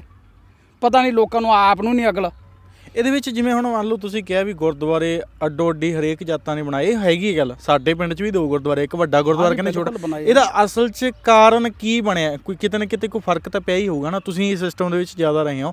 ਕਾਰਨ ਬਣਿਆ ਕੀ? ਕਿੱਥੋਂ ਜਿਹਦਾ ਇਹ ਗੱਲ ਵੱਧਦੀ ਹੈ ਵੀ ਅਸੀਂ ਗੁਰਦੁਆਰਾ ਸਾਹਿਬ ਅੱਡ ਬਣਾਉਣਾ? ਕਾਰਨ ਜੀ ਜਿਹੜੇ ਲੋਕ ਆ ਨਾ ਅਸਲ ਦੇ ਵਿੱਚ ਲੋਕਾਂ ਦੇ ਆਪਣੇ ਜਿਹੜੇ ਲੋਕਾਂ ਦਾ ਦਿਮਾਗ ਦਾ ਵਿਕਾਸ ਹੈ ਜਿੰਨਾ ਚਿਰ ਉਹ ਨਹੀਂ ਨਾ ਸਹੀ ਹੁੰਦਾ ਉਹਨਾਂ ਚਿਰ ਇਹ ਨਹੀਂ ਹੱਲ ਹੋਣਾ ਇਹ। ਹੂੰ। ਦੇਖੋ ਆਪਣੇ ਪਿੰਡਾਂ ਦੇ ਵਿੱਚ ਆਮ ਜਿਹੜੇ ਹੁੰਦੇ ਆ ਠੀਕ ਆ ਉਹ ਅੱਡੋ ਅੱਡ ਪਾਰਟੀਆਂ ਦੇ ਭਗਤ ਹੁੰਦੇ ਆ ਅੰਨੇ ਭਗਤ ਜਿਹਨੂੰ ਅਸੀਂ ਕਹਿ ਲਈਏ। ਉਹ ਇੱਕ ਦੂਜੇ ਨੂੰ ਉਹ ਆਪਦੇ ਲੀਡਰ ਦੀ ਮੁਖਾਲਫਤ ਨਹੀਂ ਸੁਣਨਾ ਚਾਹੁੰਦੇ। ਹਾਲਾਂਕਿ ਉਹਨੂੰ ਲੀਡਰ ਜਾਣਦਾ ਵੀ ਨਹੀਂ ਹੁੰਦਾ। ਉਹ ਮੈਂ ਫੇਸਬੁੱਕ ਤੇ ਆਪਾਂ ਵੇਹਨੇ ਆ ਮੈਂ ਪੇਜ ਵੀ ਚਲਾਉਣਾ ਹੈ ਤੇ ਪਰ ਉਹ ਜਦੋਂ ਕੋਈ ਕਮੈਂਟ ਕਰਦਾ ਨਾ ਹਾਂ ਜੀ ਆਹ ਤਾਂ ਬਾਈ ਸਹੀ ਹੈ ਗੱਲ ਸਹੀ ਨੂੰ ਸਹੀ ਤਾਂ ਕੋਈ ਕਹਿੰਦਾ ਨਹੀਂਗਾ ਉਹ ਬਸ ਅੰਨੇ ਜਿਹੇ ਹੋ ਕੇ ਜਿੱਥੇ ਤਾਂ ਉਹਨਾਂ ਨੂੰ ਪਤਾ ਲੱਗਦਾ ਵੀ ਆਹ ਗੱਲ ਯਾਰ ਵੀ ਆਹ ਸਾਡਾ ਲੀਡਰ ਵੀ ਗਲਤ ਹੈ ਉੱਥੇ ਤਾਂ ਉਹ ਚੁੱਪ ਜੇ ਕਰ ਜਾਂਦੇ ਆ। ਜਿੱਥੇ ਉਹਨਾਂ ਨੂੰ ਮਾੜਾ ਜਿਹਾ ਐ ਹੁੰਦਾ ਵੀ ਵੀਕ ਪੁਆਇੰਟ ਜਾਂ ਕੋਈ ਇੱਥੇ ਆਉਂਦਾ ਵੀ ਹਾਂ ਯਾਰ ਸਾਡਾ ਲੀਡਰ ਤਾਂ ਇੰਨ- ਨਹੀਂ ਗਲਤ। ਠੀਕ ਹੈ। ਆ ਦੂਜੇ 'ਚ ਵੀ ਨੁਕਸ ਉੱਥੇ ਫਿਰ ਉਹ ਕਮੈਂਟ ਕਰਨਗੇ ਹਾਂ ਨਹੀਂ ਤੁਸੀਂ ਗਲਤ ਆ ਦੂਜੇ ਨੂੰ ਗਲਤ ਕਹਿਣਗੇ ਉਹ। ਹੂੰ। ਜਿੰਨਾ ਚਿਰ ਅਸੀਂ ਇਹ ਪਹਿਲਾਂ ਹੁਣ ਕੀ ਆ ਅਕਾਲ ਤਖਤ ਤੇ ਅਟੈਕ ਹੋਇਆ ਹਨਾ ਅਕਾਲ ਤਖਤ ਦੇ ਉੱਤੇ ਅਟੈਕ ਹੋਇਆ ਉਹ ਲੀਡਰਾਂ ਲੀਡਰਾਂ ਦਾ ਕਸੂਰ ਤਾਂ ਨਹੀਂ ਅਸੀਂ ਤਾਂ ਥੋੜੇ ਜਿਹੇ ਚਿਰ ਬਾਅਦ ਹੀ ਕਾਂਗਰਸ ਦੀ ਸਰਕਾਰ ਬਣਾਤੀ ਡੇਢ ਸਾਲ ਬਾਅਦ ਹੀ। ਸਾਡਾ ਕਸੂਰ ਹੈ ਕਿ ਲੀਡਰਾਂ ਦਾ ਉਹ। ਅਸੀਂ। ਵੋਟ ਪਾਉਣੀ ਹੈ ਅਸੀਂ ਆਪਦੀ ਜ਼ਮੀਰ ਨੂੰ ਹਲੂਣਾ ਦੇ ਕੇ ਨਹੀਂ ਵੋਟ ਪਾਉਂਦੇ। ਅਸੀਂ ਆਪਦੇ ਬੱਚਿਆਂ ਦੇ ਭਵਿੱਖ ਨੂੰ ਸੋਚ ਕੇ ਵੋਟ ਨਹੀਂ ਪਾਉਂਦੇ ਅਸੀਂ। ਅਸੀਂ ਚੁੱਪ ਕਰਕੇ ਅੰਨੇ ਹੋ ਕੇ ਵੋਟ ਸਿੱਟ ਦਿੰਦੇ ਆ। ਉੱਥੇ ਬਾ ਖਤਮ ਹੈ ਕਹਾਣੀ। ਲੀਡਰ ਤਾਂ ਨਹੀਂ ਸਾਨੂੰ ਆ ਕੇ ਧੱਕੇ ਨਾਲ ਕਹਿੰਦਾ ਕੋਈ ਗਲ ਚ ਗੂਠਾ ਦੇ ਕੇ ਵੀ ਆ ਬਈ ਸਾਨੂੰ ਸਾਨੂੰ ਵੋਟ ਪਾਓ। ਹੂੰ। ਵੀ ਸਾਨੂੰ ਹੀ ਵੋਟ ਪਾਓ ਇਹ ਤਾਂ ਨਹੀਂ ਅਗਲਾ ਵੋਟ ਮੰਗਦਾ ਹੈ ਉਹਦਾ ਅਧਿਕਾਰ ਹੈ ਉਹਦਾ ਹੱਕ ਹੈ ਪਰ ਅਸੀਂ ਤਾਂ ਵੇਖਣਾ ਹੂੰ ਅਸੀਂ ਤਾਂ ਆਪਦੇ ਪਰਿਵਾਰ ਨੂੰ ਅਸੀਂ ਇੱਕ ਇੱਕ ਬੋਤਲ ਤੇ ਅਸੀਂ 5-500 ਰੁਪਏ ਤੇ ਵੇਚ ਕੇ ਅਸੀਂ ਸਰਕਾਰਾਂ ਬਣਾ ਦਿੰਦੇ ਪਊਏ ਤੇ ਵਿਕ ਜਾਂਦੇ ਆ। ਹਾਂ। ਇਹ ਸਾਡਾ ਕਸੂਰ ਹੈ ਇਹ ਸਾਡੇ ਲੋਕਾਂ ਦਾ। ਇਹੋ ਹੀ ਗੱਲ ਹੈ ਜੇ ਆਪਣੇ ਲੋਕਾਂ ਦਾ ਕਸੂਰ ਹੈ ਤਾਂ ਨੁਕਸਾਨ ਵੀ ਆਪਣੇ ਲੋਕਾਂ ਦਾ ਹੀ ਹੋ ਰਿਹਾ। ਹੈ ਲੀਡਰਾਂ ਦਾ ਕੋਈ ਨੁਕਸਾਨ ਨਹੀਂ ਹੈ ਆਪਣਾ ਹੀ ਹੋ ਮੈਂ ਰਿਹਾ ਉਹੀ ਗੱਲ ਕਰਦਾ ਵੀ ਵੇਖੋ ਲੀਡਰਾਂ ਦੇ ਪਿੱਛੇ ਲੜ ਪੈਂਦੇ ਆ ਕਮੈਂਟਾਂ ਦੇ ਵਿੱਚ ਗਾਲੋ ਗਾਲੀ ਹੋ ਜਾਂਦੇ ਆ। ਹਾਲਾਂਕਿ ਉਹ ਲੀਡਰ ਉਹਨੂੰ ਜਾਣਦਾ ਨਹੀਂ ਹੁੰਦਾ। ਵੀ ਤੈਨੂੰ ਬੰਦਰਾ ਕੋਈ ਐਮਐਲਏ ਤੈਨੂੰ ਜਾਣਦਾ ਤਾਂ ਹੈ ਨਹੀਂ ਤੈਨੂੰ ਬਾਏ ਫੇਸ ਨਹੀਂ ਜਾਣਦਾ। ਤੂੰ ਜੇ ਲੈ ਕੇ ਜੇ ਤੂੰ ਜਾਣਾ ਹੈ ਤਾਂ ਤੂੰ ਚਾਰ ਪਿੰਡ ਦੇ ਵਿੱਚੋਂ ਪਹਿਲਾਂ ਉਹਦੇ ਨਿੱਜੀ ਬੰਦੇ ਭਾਲੇਗਾ ਵਰਕਰ ਭਾਲੇਗਾ ਉਹਨਾਂ ਦੀਆਂ ਮਿਹਨਤਾਂ ਕਰੇਗਾ ਦੋ ਚਾਰ ਦਿਨਾਂ ਬਾਅਦ ਤੈਨੂੰ ਜਾ ਕੇ ਕਿਤੇ ਮਿਲਾਉਂਦੇ ਆ ਮਾੜਾ ਮੋਟਾ ਤੇ ਫਿਰ ਅਕਲ ਕਿਉਂ ਨਹੀਂ ਤੈਨੂੰ ਆਉਂਦੀ? ਹੂੰ। ਵੀ ਤੂੰ ਜੇ ਕਮੈਂਟ ਹੱਕ 'ਚ ਜਾਂ ਉਲਟ ਨਹੀਂ ਕਰ ਸਕਦਾ ਚੁੱਪ ਹੀ ਕਰ ਜਾ ਚੱਲ। ਹੂੰ। ਇਹ ਲੋਕਾਂ ਦਾ ਬਹੁਤ ਕਸੂਰ ਹੈ। ਮਤਲਬ ਲੋਕਾਂ ਦੀ ਮਾਨਸਿਕਤਾ ਦਾ ਜਿਹੜਾ ਪੱਧਰ ਆ ਉਹ ਹਲੇ ਵੀ ਹਾਂ। ਬਹੁਤ ਨੀਵਾਂ ਹਾਂ, ਰਹੀ ਤੇ। ਅੱਛਾ ਜਿਵੇਂ ਹੁਣ ਤੁਸੀਂ ਮੰਨ ਲਓ ਅ, 22 ਸਾਲ ਹੋ ਗਏ ਨਾ ਤੁਸੀਂ ਕਿਹਾ ਡਿਊਟੀ ਕਰਦੇ ਹੋ? ਬਹੁਤ ਲੰਮਾ ਸਮਾਂ ਹੋ ਜਾਂਦਾ ਹੈ ਮੰਨ ਲਓ ਵੀ ਅੱਧੀ ਜ਼ਿੰਦਗੀ ਤੁਸੀਂ ਕੱਢ ਦਿੱਤੀ ਆ ਆਪਾਂ ਕਹਿ ਲਈਏ ਹਨਾ? ਹਾਂਜੀ ਹਾਂਜੀ। ਤਾਂ ਇਹਦੇ ਵਿੱਚ ਤੁਸੀਂ ਕੀ ਦੇਖਿਆ ਧਰਮ ਦੇ ਪ੍ਰਤੀ ਇੱਕ ਤਾਂ ਹੁੰਦਾ ਵੀ ਮੈਂ ਬਾਹਰੋਂ ਧਾਰਮਿਕ ਦਿਖਦਾ ਇੱਕ ਹੈਗਾ ਕਿ ਮੈਂ ਅੰਦਰੋਂ ਧਾਰਮਿਕ ਹੈਗਾ ਕਿ ਨਹੀਂ ਹੈਗਾ। ਲੋਕਾਂ ਨੂੰ ਤੁਸੀਂ ਦੇਖਿਆ ਨੇੜੇ ਤੋਂ ਕਿੰਨੇ ਕੁ ਲੋਕ ਅਸਲ ਦੇ ਵਿੱਚ ਧਾਰਮਿਕ ਹੈ ਜਾਂ ਪਖੰਡਵਾਦ ਹੈ ਜਾਂ ਕੀ ਇਹ ਇਹ ਗੱਲਾਂ ਨੂੰ ਕਿਵੇਂ ਦੇਖਦੇ ਹੋ ਤੁਸੀਂ? ਨਹੀਂ ਜੀ ਦਿਖਾਵੇ ਦਾ ਧਰਮ ਜ਼ਿਆਦਾ ਰਹਿ ਗਿਆ ਜੀ ਜਿਹੜਾ ਅਸਲ ਦੇ ਵਿੱਚ ਗੱਲਾਂ ਹੋਰ ਹੈ। ਜਿਵੇਂ ਤੁਹਾਡੇ ਕੋਲੇ ਆਉਂਦਾ ਅਸਲ ਦੇ ਵਿੱਚ ਤਾਂ ਜਿਹੜੇ ਮੰਨ ਕੇ ਚੱਲੋ ਅਸਲ ਦੇ ਵਿੱਚ ਜਿਹੜੇ ਧਾਰਮਿਕ ਅਦਾਰੇ ਆ ਉਹਨਾਂ ਦੇ ਮੁਖੀ ਵੀ ਗਲਤ ਹੋਏ ਫਿਰਦੇ ਆ ਜੀ। ਹੂੰ। ਅਸੀਂ ਮੰਨ ਲਓ ਕਿਹਨੂੰ ਕਹੀਏ? ਹੈ। ਕੌਣ ਕਵੇ ਰਾਣੀ ਅੱਗਾ ਢਾਗਾ ਅਸਲ 'ਚ ਲੋਕ ਜਿਹੜੇ ਤੁਸੀਂ ਜਿਵੇਂ ਹਨਾ ਕਿਹਾ ਵੀ ਮੁਖੀ ਗਲਤ ਹੋ ਜਾਂਦੇ ਆ ਪਰ ਮੁਖੀ ਗਲਤ ਉਹ ਕਹਿੰਦੇ ਹੁੰਦੇ ਵੀ ਜਦੋਂ ਕਿਸੇ ਨੂੰ ਮੌਕਾ ਮਿਲ ਜਾਂਦਾ ਉਹ ਹਰੇਕ ਹੀ ਕਹਿੰਦਾ ਵੀ ਮੇਰਾ ਦਾ ਲੱਗ ਜੇ ਹਨਾ? ਉਦ ਤੱਕ ਪਹਿਲਾਂ ਸ਼ਰੀਫ ਹੁੰਦਾ ਬੰਦਾ ਜਦੋਂ ਦਾ ਲੱਗ ਜਾਂਦਾ ਉਦੋਂ ਕੋਈ ਨਹੀਂ ਰਹਿ ਜਾਂਦਾ। ਜੇ ਲੋਕ ਕੋਈ ਤੁਹਾਡੇ ਵਾਲੀ ਲੋਕ ਸਿਆਣੇ ਹੋ ਜਾਣ ਤਾਂ ਕੋਈ ਕਿਸੇ ਦਾ ਦਾ ਲੱਗੂਗਾ ਹੀ ਨਾ। ਕੋਈ ਖਾ ਹੀ ਨਹੀਂ ਸਕੂਗਾ। ਗਲਤ ਬੰਦਾ ਜਦੋਂ ਲੋਕ ਉਂਗਲ ਚੁੱਕਣਗੇ ਹਨਾ ਵੀ ਇਹ ਬੰਦਾ ਗਲਤ ਹੈ ਤਾਂ ਉਹ ਸਿਸਟਮ ਦੇ ਵਿੱਚੋਂ ਕੱਢਿਆ ਜਾਊਗਾ। ਪਰ ਜਦੋਂ ਲੋਕਾਂ ਨੂੰ ਪਤਾ ਹੀ ਨਹੀਂ ਲੋਕਾਂ ਨੂੰ ਪਰਵਾਹ ਹੀ ਨਹੀਂ ਤਾਂ ਉਹ ਖਾ ਵੀ ਰਹੇ ਆ। ਤੇ ਜਿਵੇਂ ਹੁਣ ਲੋਕ ਸਿਆਣੇ ਨਹੀਂ ਨਾ ਹੁੰਦੇ ਜੀ। ਮੇਰੀ 50 ਸਾਲ ਉਮਰ ਹੋ ਗਈ। 50 ਸਾਲ ਤੱਕ ਤਾਂ ਸਿਆਣੇ ਹੋਏ ਨਹੀਂ। ਠੀਕ ਹੈ ਜੀ? ਇਸ ਤੋਂ ਬਾਅਦ ਭਲਾ ਕੋਈ ਆ ਜੇ ਜੇ ਕੋਈ ਸਹੀ ਬੰਦਾ ਆਉਂਦਾ ਹੈ ਕੋਈ ਸਹੀ ਬੰਦਾ ਕੌਮ ਦੀ ਅਗਵਾਈ ਕਰਨ ਆਉਂਦਾ ਜਾਂ ਕੋਈ ਆਪਾਂ ਨੂੰ ਲੱਗਦਾ ਵੀ ਆ ਯਾਰ ਸਹੀ ਹੈ ਸ਼ਾਇਦ। ਉਹ ਪਹਿਲੀ ਗੱਲ ਤਾਂ ਉਹ ਜ਼ਿਆਦਾਤਰ ਉਹ ਬਹੁਤੀ ਦੇਰ ਤਾਈਂ ਉਹ ਸਹੀ ਨਹੀਂ ਰਹਿੰਦਾ ਉਹ ਬੰਦਾ। ਉਹਦੇ ਕੋਲ ਜਿਹੜੇ ਉਹਦੇ ਆਸੇ-ਪਾਸੇ ਵਾਲੇ ਹੁੰਦੇ ਆ ਨਾ ਲੂਤੀਆਂ ਲਾਉਣ ਵਾਲੇ ਜਿਹੜੇ ਚਮਚਾਗਿਰੀ ਵਾਲੇ ਹੁੰਦੇ ਆ ਉਹ ਉਹਨੂੰ ਦੂਰ ਕਰ ਦਿੰਦੇ ਆ। ਹੂੰ। ਉਹਨੂੰ ਸਚਾਈ ਤੋਂ ਦੂਰ ਕਰ ਦਿੰਦੇ ਉਹਨੂੰ। ਹੂੰ। ਉਹਨੂੰ ਉਹਨੂੰ ਦੱਸਦੇ ਨਹੀਂ ਵੀ ਆਹ ਬੰਦਾ ਯਾਰ ਵੀ ਇਹ ਚਾਹ ਨੁਕਸ ਹੈ ਆਹ ਸਹੀ ਹੈ ਆਹ ਇੱਥੇ ਗਲਤ ਹੈ। ਉਹਨੂੰ ਉਹ ਤੋਂ ਦੂਰ ਕਰ ਦਿੰਦੇ ਆ। ਹੂੰ। ਤੇ ਉਹ ਫਿਰ ਜਦੋਂ ਕੋਈ ਬੰਦਾ ਆ ਹੀ ਨਹੀਂ ਸਕਦਾ ਫਿਰ ਆਪਾਂ ਕਿਵੇਂ ਉਹ ਹੋ ਜਾਾਂਗੇ ਸਹੀ? ਜਦੋਂ ਇੰਨੇ ਟਾਈਮ ਦੇ ਵਿੱਚ ਅਸੀਂ ਕੋਈ ਸਹੀ ਸਰਕਾਰ ਨਹੀਂ ਚੁਣ ਸਕੇ।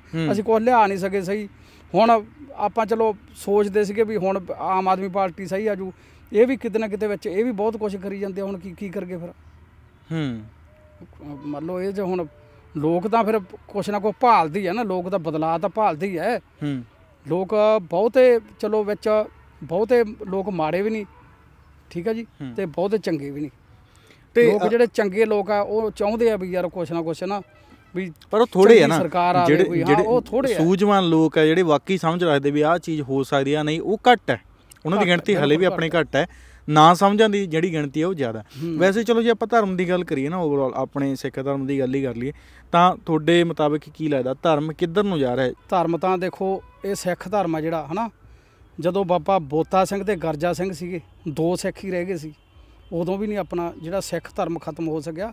ਸਿੱਖ ਧਰਮ ਨੂੰ ਖਤਮ ਕਰਨ ਦੀਆਂ ਸਾਜ਼ਿਸ਼ਾਂ ਬਹੁਤ ਰਚੀਆਂ ਜਾ ਰਹੀਆਂ। ਹੁਣ ਵੀ? ਸਾਰੀਆਂ ਸਰਕਾਰਾਂ ਸਾਰੇ ਮੰਨ ਕੇ ਚੱਲੋ ਜਿਹੜੇ ਹੋਰ ਅਦਾਰੇ ਆ ਠੀਕ ਆ ਉਹ ਸਿੱਖ ਧਰਮ ਨੂੰ ਖਤਮ ਕਰਨ ਦੀਆਂ ਕੋਸ਼ਿਸ਼ਾਂ ਕਰ ਰਹੇ ਆ ਪਰ ਨਹੀਂ ਸਿੱਖ ਧਰਮ ਖਤਮ ਨਹੀਂ ਹੋਣਾ।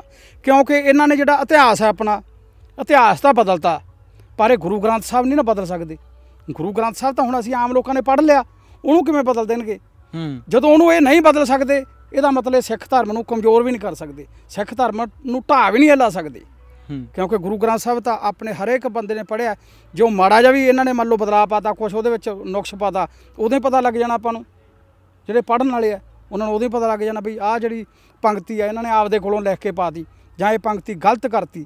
ਉਹਦੇ ਨਾਲ ਕੀ ਆ ਇਹ ਜਿਹੜਾ ਇਤਿਹਾਸ ਨੂੰ ਵੀ ਇਹ ਤਾਂ ਹੀ ਬਦਲਦੇ ਆ ਵੀ ਜਿਹੜੇ ਆਉਣ ਵਾਲੇ ਪੀੜ੍ਹੀ ਹੈ ਜਿਹੜੀ ਨੌਜਵਾਨ ਪੀੜ੍ਹੀ ਹੈ ਉਹ ਉਸੇ ਹਿਸਾਬ ਨਾਲ ਇਤਿਹਾਸ ਦੇ ਹਿਸਾਬ ਦੇ ਨਾਲ ਬਸ ਉਧਰ ਨੂੰ ਮੁੜ ਜੇ ਦੂਜੇ ਪਾਸੇ ਨੂੰ ਚੱਲ ਪਏ। ਹੂੰ। ਤੇ ਜਿਵੇਂ ਤੁਸੀਂ ਕਿਹਾ ਵੀ ਸਾਜ਼ਿਸ਼ਾਂ ਹੋ ਰਹੀਆਂ ਹੋਰ ਕਿਹੜੇ ਕਿਹੜੇ ਤਰੀਕੇ ਨਾਲ ਸਾਜ਼ਿਸ਼ਾਂ ਹੋ ਰਹੀਆਂ ਧਰਮ ਦੇ ਉੱਤੇ? ਬੜੇ ਬਹੁਤ ਹੀ ਗਲਤ ਤਰੀਕੇ ਨਾਲ ਹੋ ਰਹੀਆਂ ਜੀ ਜਿਹੜੀਆਂ ਹੁਣ ਆਰਐਸਐਸ ਹੈ ਠੀਕ ਹੈ। ਜਾਂ ਜਿਹੜੀਆਂ ਹੋਰ ਹਿੰਦੂਤਾਵਾਦੀਆਂ ਜਿਹੜੀਆਂ ਮੰਨ ਕੇ ਚੱਲੋ ਵੀ ਜਿਹੜੇ ਉਹ ਬਹੁਤ ਗਲਤ ਲੋਕ ਹੂੰ। ਜਿਹੜੇ ਸਿੱਖ ਧਰਮ ਨੂੰ ਬਦਨਾਮ ਕਰ ਰਹੇ ਹੁੰਦੇ ਆ ਤੇ ਸਿੱਖ ਧਰਮ ਨੂੰ ਵਿੱਚੋਂ ਸਿੱਖ ਧਰਮ ਦੇ ਵਿੱਚੋਂ ਹੀ ਬੰਦਿਆਂ ਨੂੰ ਲੈ ਕੇ ਉਹ ਸਿੱਖ ਧਰਮ ਨੂੰ ਬਦਨਾਮ ਕਰ ਰਹੇ ਆ। ਹੂੰ। ਤੇ ਵੈਸੇ ਧਰਮ ਦੇ ਵਿੱਚ ਆਪਣੇ ਬਹੁਤ ਲੋਕ ਕਹਿੰਦੇ ਨਾ ਪਖੰਡਵਾਦ ਵੀ ਬੜਿਆ ਹੋਇਆ। ਜਿਵੇਂ ਆਪਾਂ ਕਹਿੰਦੇ ਆ ਜਿਹੜੇ ਆ ਆਪਣੇ ਚਮਤਕਾਰ ਵਾਲੇ ਬਾਬੇ ਹੁੰਦੇ ਆ ਬਹੁਤ ਸਾਰੇ। ਆ ਫਿਰ ਇਹ ਉਹੀ ਹੈ ਨਾ ਜੀ ਇਹ ਜਿਹੜੇ ਗਲਤ ਅਨਸਰ ਆ ਜਿਹੜੇ ਗਲਤ ਲੋਕ ਆ ਉਹਨਾਂ ਦੇ ਇਹ ਵਿੱਚ ਫਿੱਟ ਕੀਤੇ ਆ। ਹੂੰ। ਉਹਨਾਂ ਦੇ ਗਾਂ ਦੀ ਗਾਂ ਫਿੱਟ ਕੀਤੇ ਆ। ਕੱਲੀ ਆਰਐਸਐਸ ਨਹੀਂ ਕੋਈ ਹੋਰ ਬੜੀਆਂ ਸੰਸਥਾਵਾਂ ਹੈ ਹੂੰ। ਹੋਰ ਵੀ ਬਹੁਤ ਸੰਸਥਾਵਾਂ ਜਿਹੜੀਆਂ ਮੰਨ ਕੇ ਚੱਲੋ ਵੀ ਜਿਹੜੀਆਂ ਸਿੱਖ ਕੌਮ ਨੂੰ ਢਾਲ ਲਾ ਰਹੀਆਂ ਹੋਰ ਜਿਹੜੇ ਡੇਰੇ ਆ ਡੇਰਾਵਾਦ ਹੈ ਹੋਰ ਜਿਹੜੇ ਮੰਨ ਕੇ ਚੱਲੋ ਵੀ ਜਿਹੜਾ ਨਾਮਧਾਰੀਆਂ ਦੇ ਆ, ਉਹਨਾਂ ਦੀ ਹੋਰ ਮਰਜ਼ਾਦਾ ਚਲਾਈ ਬੈਠੇ ਆ ਨਾਨਕਸਰ ਵਾਲੇ ਡੇਰਾਵਾਦ ਆ ਜਿਵੇਂ ਆ। ਡੇਰਾਵਾਦ ਕਿਵੇਂ ਢਾਲ ਇੱਕ ਰਿਹਾ? ਇੱਕ ਤਾਂ ਮਰਜ਼ਾਦਾ ਚ ਨਹੀਂ ਅਸੀਂ ਜੋ ਸਿੱਖ ਧਰਮ ਸਾਡਾ ਕੀ ਕਰੂ ਜਦੋਂ ਅਸੀਂ ਇੱਕ ਏਜੰਡੇ ਦੇ ਥੱਲੇ ਅਸੀਂ ਅਕਾਲ ਤਖਤ ਦੇ ਥੱਲੇ ਇਕੱਠੇ ਨਹੀਂ ਹੋ ਸਕਦੇ। ਕੋਈ ਚੰਗਾ ਜਹੇਦਾਰ ਨਹੀਂ ਆਉਂਦਾ ਠੀਕ ਹੈ ਜੀ? ਕੋਈ ਹਾਲ ਹੀ ਸਾਰਾ ਮਾੜਾ ਕੀਤਾ ਪਿਆ ਉਹ ਦੱਸੋ ਕੀ ਕਰਿਆ ਜਾਊਗਾ ਫਿਰ? ਡੇਰਾਵਾਦ ਆ ਜਿਹੜਾ ਜਿਵੇਂ ਬਾਬੇ ਹੁੰਦੇ ਆ ਕੋਈ ਬਹੁਤ ਤਰ੍ਹਾਂ ਦੇ ਬੈਠੇ ਆਪਣੇ ਪੰਜਾਬ ਦੇ ਵਿੱਚ ਹਨਾ? ਕੋਈ ਕਾਲੇ ਜਾਦੂ ਵਾਲਾ ਬੈਠਾ ਕੋਈ ਗੋਰੇ ਜਾਦੂ ਵਾਲਾ ਬੈਠਾ ਕੋਈ ਕਾਸੇ ਵਾਲਾ ਕੋਈ ਕਾਸੇ ਵਾਲਾ। ਉਹ ਆਪਣੇ ਬੀਬੀਆਂ ਪਿੰਡਾਂ ਦੇ ਵਿੱਚੋਂ ਆਪਾਂ ਆਮ ਹੀ ਵੇਨੇ ਉਹ ਜਾਂਦੀਆਂ ਉਧਰ ਨੂੰ ਹਨਾ? ਤੁਹਾਡੇ ਦੇਖਣ ਦੇ ਵਿੱਚ ਵੀ ਹੋਣਗੀਆਂ। ਬੀਬੀਆਂ ਗੁਰਦੁਆਰੇ ਵੀ ਜਾਂਦੀਆਂ ਉਧਰ ਵੀ ਜਾਂਦੀਆਂ ਇਹ ਕੀ ਚੱਕਰ ਕੀ ਹੈ ਜੀ? ਉਹ ਬਸ ਇਹੀ ਤਾਂ ਸਭ ਤੋਂ ਵੱਡੀ ਇਹੀ ਤਾਂ ਸਾਡੇ ਲੋਕਾਂ ਦੀ ਸੋਚ ਹੈ ਜੀ। ਜਦੋਂ ਅਸੀਂ ਦੇਖੋ ਆ ਸ਼ਾਮ ਦਾ ਟਾਈਮ ਹੈ ਠੀਕ ਹੈ? ਇੱਕ ਬੰਦਾ ਤਾਂ ਠੇਕੇ ਕੰਨੀ ਨੂੰ ਜਾ ਰਿਹਾ ਹੈ, ਠੀਕ ਹੈ ਜੀ? ਕਿੰਨਾ ਫ਼ਰਕ ਉਹਦਾ?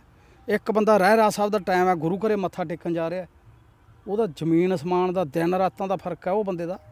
ਹੂੰ ਹੂੰ। ਤੇ ਮੰਨ ਕੇ ਚੱਲੋ ਵੀ ਜਿਹੜਾ ਹੁਣ ਇਹ ਅਸੀਂ ਇਹ ਸਾਡੀ ਸੋਚ ਹੀ ਨਹੀਂ ਜਦੇ ਜਿੰਨਾ ਚਿਰ ਅਸੀਂ ਆਪ ਖੁਦ ਨਾ ਸੋਚਾਂਗੇ ਅਸੀਂ ਆਪ ਖੁਦ ਗੁਰੂ ਗ੍ਰੰਥ ਸਾਹਿਬ ਦੇ ਲੜ ਨਹੀਂ ਲੱਗਦੇ ਅਸੀਂ ਜਿਹੜੇ ਕੱਚੇ ਪਿੱਲਿਆਂ ਦੇ ਸਾਧਾਂ ਦੇ ਮਗਰ ਜਿੰਨਾ ਚਿਰ ਲੱਗਾਂਗੇ ਨਾ ਸਾਡਾ ਹਾਲਾਤ ਮਾੜੇ ਰਹਿਣਗੇ ਜਿੰਨਾ ਚਿਰ ਕੱਚੇ ਪਿੱਲੇ ਸਾਧ ਆ ਜਿਹੜੇ ਕੱਚੇ ਪਿੱਲੇ ਜਿਹੜੇ ਲੀਡਰ ਆ ਜਿੰਨਾ ਚਿਰ ਇਹ ਨਹੀਂ ਇੱਥੋਂ ਹਟਾਏ ਜਾਂਦੇ ਇਹਨਾਂ ਦੇ ਆਪਾਂ ਚੁੰਗਲ ਦੇ ਵਿੱਚੋਂ ਨਹੀਂ ਨਿਕਲਦੇ ਉਹਨਾਂ ਚਿਰ ਇਹ ਹਾਲਾਤ ਜਿਹੜੇ ਮਾੜੇ ਰਹਿਣਗੇ। ਤੇ ਇਦੋਂ ਵੱਧ ਮਾੜੇ ਆਉਣਗੇ। ਹਾਂ ਕੋਈ ਇਹ ਨਹੀਂ ਆਪਾਂ ਕਹਿ ਸਕਦੇ ਵੀ ਚੰਗੇ ਆਉਣਗੇ ਮੁਸ਼ਕਲ ਹੈ। ਜਿਵੇਂ ਕੰਮ ਖਰਾਬ ਹੋਇਆ ਪਿਆ। ਜੋ ਵੀ ਹੁਣ ਹਾਲਾਤ ਚੱਲੀ ਜਾਂਦੇ ਆ ਤੁਹਾਡੇ ਹਿਸਾਬ ਨਾਲ ਕਿਉਂਕਿ ਤੁਸੀਂ ਸਿਸਟਮ ਦੇ ਵਿੱਚ ਹੋ ਕੀ ਕੀ ਸੁਧਾਰ ਆ ਜਿਹੜੇ ਕੀਤੇ ਜਾ ਸਕਦੇ ਆ ਜਿਨ੍ਹਾਂ ਨਾਲ ਆਪਣਾ ਸਿਸਟਮ ਇਹ ਸੁਧਾਰਿਆ ਜਾ ਸਕਦਾ? ਮੈਂ ਗੁਰਦੁਆਰਿਆਂ ਦਾ ਜਿਹੜਾ ਢਾਂਚਾ ਉਸੇ ਦੀ ਗੱਲ ਹੀ ਕਰ ਰਹੇ ਹਾਂ ਵੀ ਕੀ ਕੀ ਸੁਧਾਰ ਕੀਤੇ ਜਾ ਸਕਦੇ ਮੋٹے-ਮੋٹے ਕੋਈ ਦੋ ਚਾਰ ਸੁਧਾਰ। ਸਭ ਤੋਂ ਪਹਿਲਾਂ ਤਾਂ ਜਿਹੜੀ ਸਿੱਖ ਰਹਿਤ ਮਰਜ਼ਾਦਾ ਹੈ ਉਹ ਇੱਕ ਬਣਾਈ ਜਾਵੇ ਜੀ। ਅੱਡੋ ਅੱਡ ਨਹੀਂ ਵੀ ਕੋਈ ਕੁਛ ਕੋਈ ਕਿਸੇ ਢੰਗ ਦੇ ਨਾਲ ਅਰਦਾਸ ਬੇਨਤੀ ਕਰੀ ਜਾਂਦਾ ਕੋਈ ਕਿਸੇ ਢੰਗ ਦੇ ਨਾਲ ਆਪੋ ਆਪਣਾ ਸਿਸਟਮ ਚਲਾਈ ਬੈਠੇ ਆ ਠੀਕ ਹੈ? ਕੋਈ ਕੋਈ ਮਾਸ ਮਾਸ ਦੇ ਮੁੱਦੇ ਤੇ ਆ ਜਾਂਦੇ ਕੋਈ ਕਹਿੰਦਾ ਮਾਸ ਖਾਣਾ ਚਾਹੀਦਾ ਕੋਈ ਕਹਿੰਦਾ ਨਹੀਂ ਖਾਣਾ ਚਾਹੀਦਾ। ਇਹ ਸਾਰਾ ਸਿਸਟਮ ਹੀ ਗਲਤ ਹੈ। ਹੂੰ।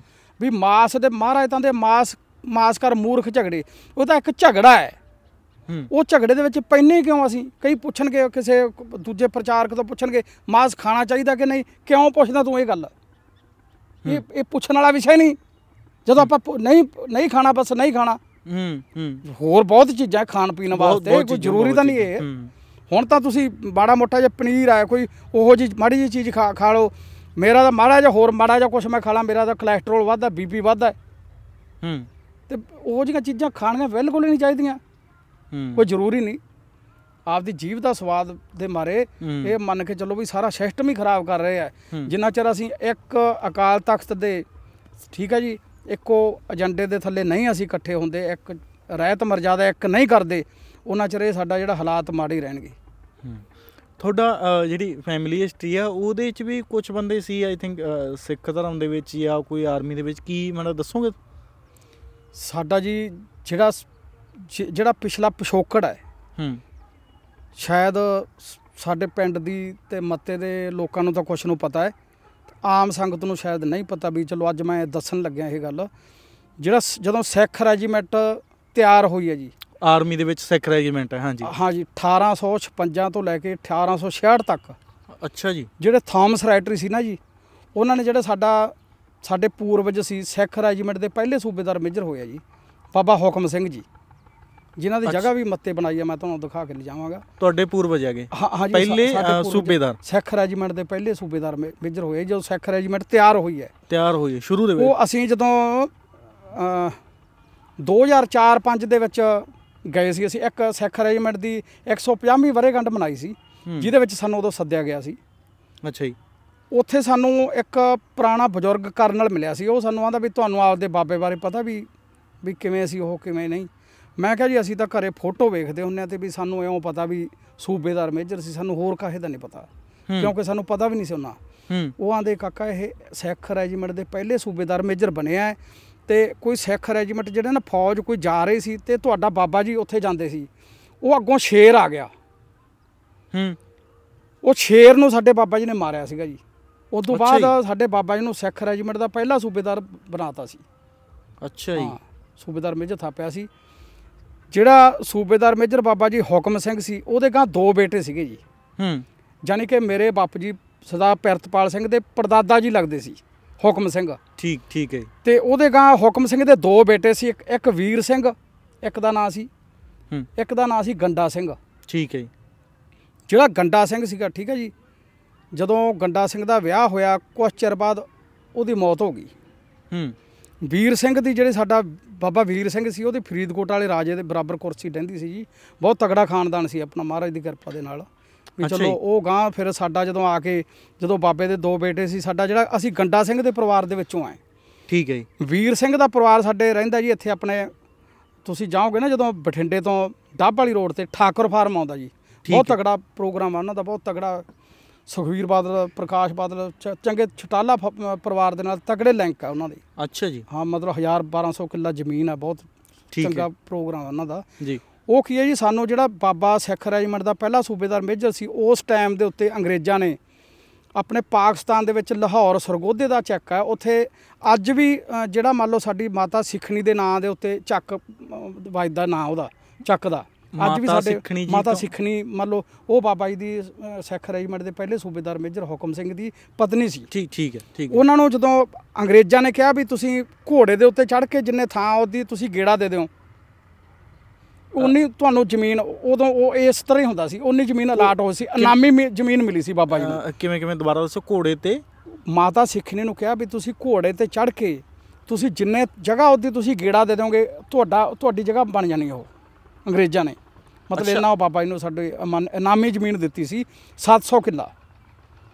ਉਹ ਕੀ ਸੀਗਾ ਜੀ? ਜਦੋਂ ਕਿਉਂਕਿ ਗੰਡਾ ਸਿੰਘ ਜਿਹੜਾ ਮੇਰਾ ਪੜਦਾਦਾ ਸੀ। ਉਹਦੀ ਡੈਥ ਹੋ ਗਈ ਸੀ।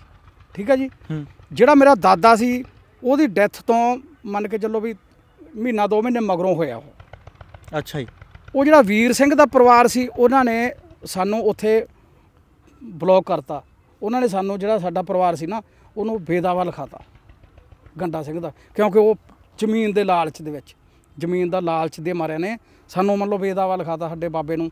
ਉਹ ਹੁਣ ਜਵਾਕ ਸੀ ਬਿਲਕੁਲ ਬੱਚਾ ਸੀ। ਤੇ। ਮਾਤਾ ਜੀ ਮੇਰੀ ਜਿਹੜੀ ਪੜਦਾਦੀ ਸੀ ਉਹ ਕੀ ਕਰ ਸਕਦੀ ਸੀ। ਦੂਜੇ ਪਾਸੇ ਹੁਣ ਇੰਨਾ ਉਹ ਆਂਦੇ ਵੀ ਤੁਸੀਂ ਇੱਥੋਂ ਵਾਲੀ ਜ਼ਮੀਨ ਰੱਖ ਲਓ। ਵੀ ਜਿਹੜੀ ਜਦੋਂ ਵੰਡ ਹੋਈ ਹੈ ਉਸ ਤੋਂ ਬਾਅਦ ਦੇ ਵਿੱਚ ਵੰਡ ਹੋਈ ਹੈ ਨਾ 1947 ਦੇ ਵਿੱਚ। ਜਦੋਂ ਵੰਡ ਹੋਈ ਹੈ ਵੰਡ ਤੋਂ ਬਾਅਦ ਜਿਹੜਾ ਸਾਡਾ ਉਹ ਪਰਿਵਾਰ ਹੈ ਉਹ ਠਾਕੁਰ ਫਾਰਮ ਉਹ ਉੱਥੇ ਪਹਿਲੀ ਲੈ ਗਏ।